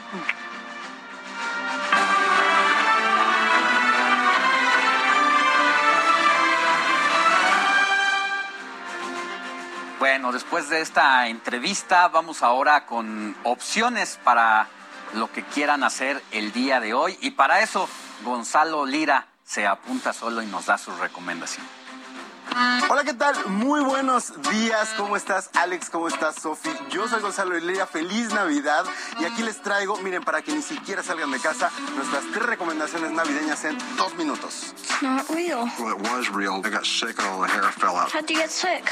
I loved a woman that wasn't clean. Mrs. Santa? That was her sister. Oh, no. Y vamos a empezar con nuestra primera recomendación, que es una de mis películas navideñas favoritas. Nada dice Navidad mejor que eh, un personaje que se redime un personaje que con la magia de la Navidad va a cambiar. Y qué mejor que un Santa Claus alcohólico. Así es, un Santa no tan santo o Bad Santa es una de mis películas favoritas de Navidad protagonizada por Billy Bob Thornton. La historia de un Santa Claus de centro comercial que tiene graves problemas de alcoholismo y que después de conocer a un tierno niño va a empezar a descubrir el verdadero significado de la Navidad y va a cambiar o no, no lo sabemos. Averígüenlo, la encuentran en todas las plataformas de streaming. His name is Krampus. He and his helpers did not come to give, but to take.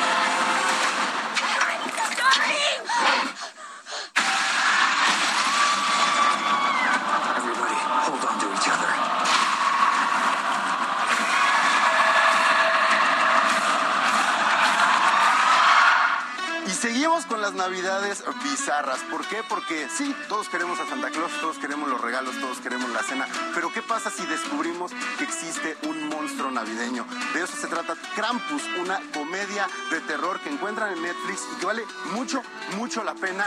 No es apta para los pequeños y las pequeñas, pero si ustedes están un poquito más elevados de edad, créanme, la van a disfrutar.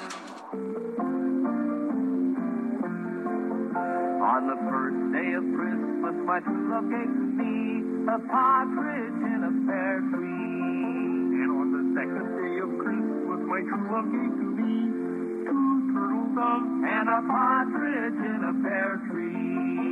Y ya por último, quizá no es tan antinavideño como las recomendaciones anteriores, pero sin duda los Muppets significan comedia anárquica y una Navidad juntos con los Muppets y John Denver, este músico de los años 70, no solo fue un especial televisado de 1979, sino que también fue un maravilloso disco, mi favorito, si me lo preguntan, para escuchar durante la Nochebuena. Y yo aquí les dejo esta recomendación que encuentran en YouTube y que también encuentran en cualquier plataforma musical para escuchar todas estas canciones. Los dejo con esto que son los Muppets y John Denver.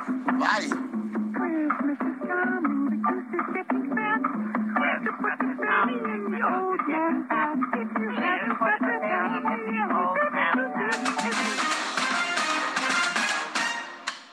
Deportes.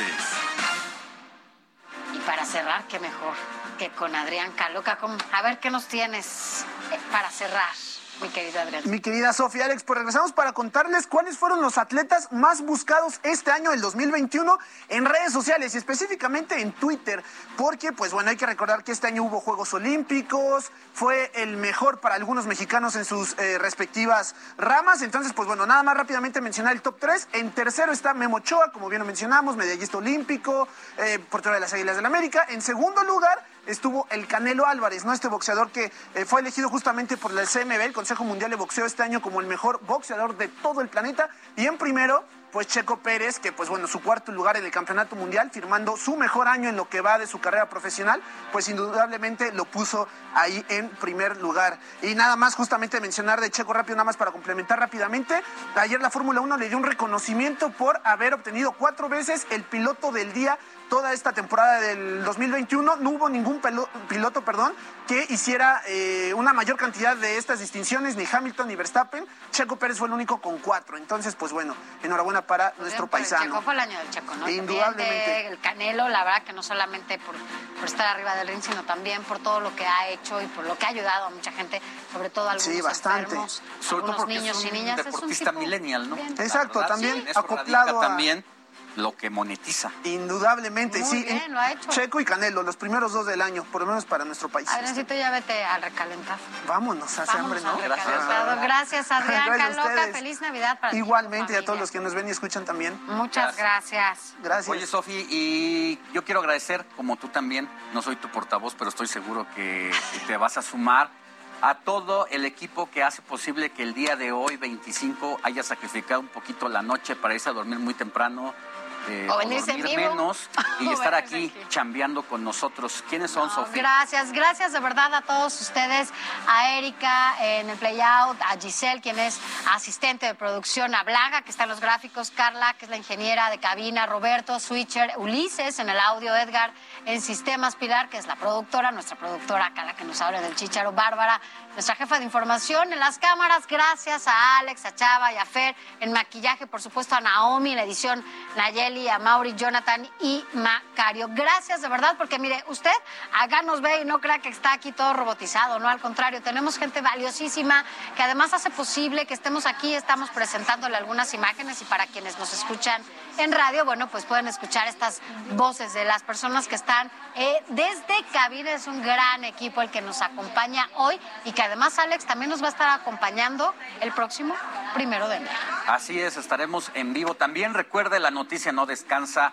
Estamos aquí muy agradecidos de que también haya sintonizado este espacio Gracias, informativo desde las 7 de la mañana, la primera hora en radio y estas dos horas de manera simultánea, radio y televisión. Déjame nada más decirle Recuerde, rápido. Hoy 25 de diciembre sí aplica el programa Ah, Hoy no circula placas que terminan en par, no vaya a creer que no hay este programa, evite la multa.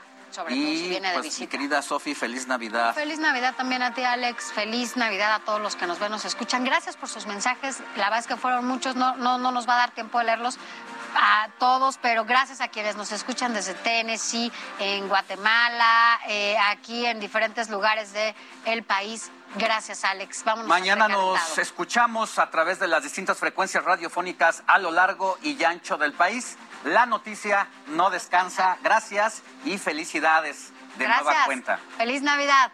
Feliz Navidad, Alex. Feliz Navidad.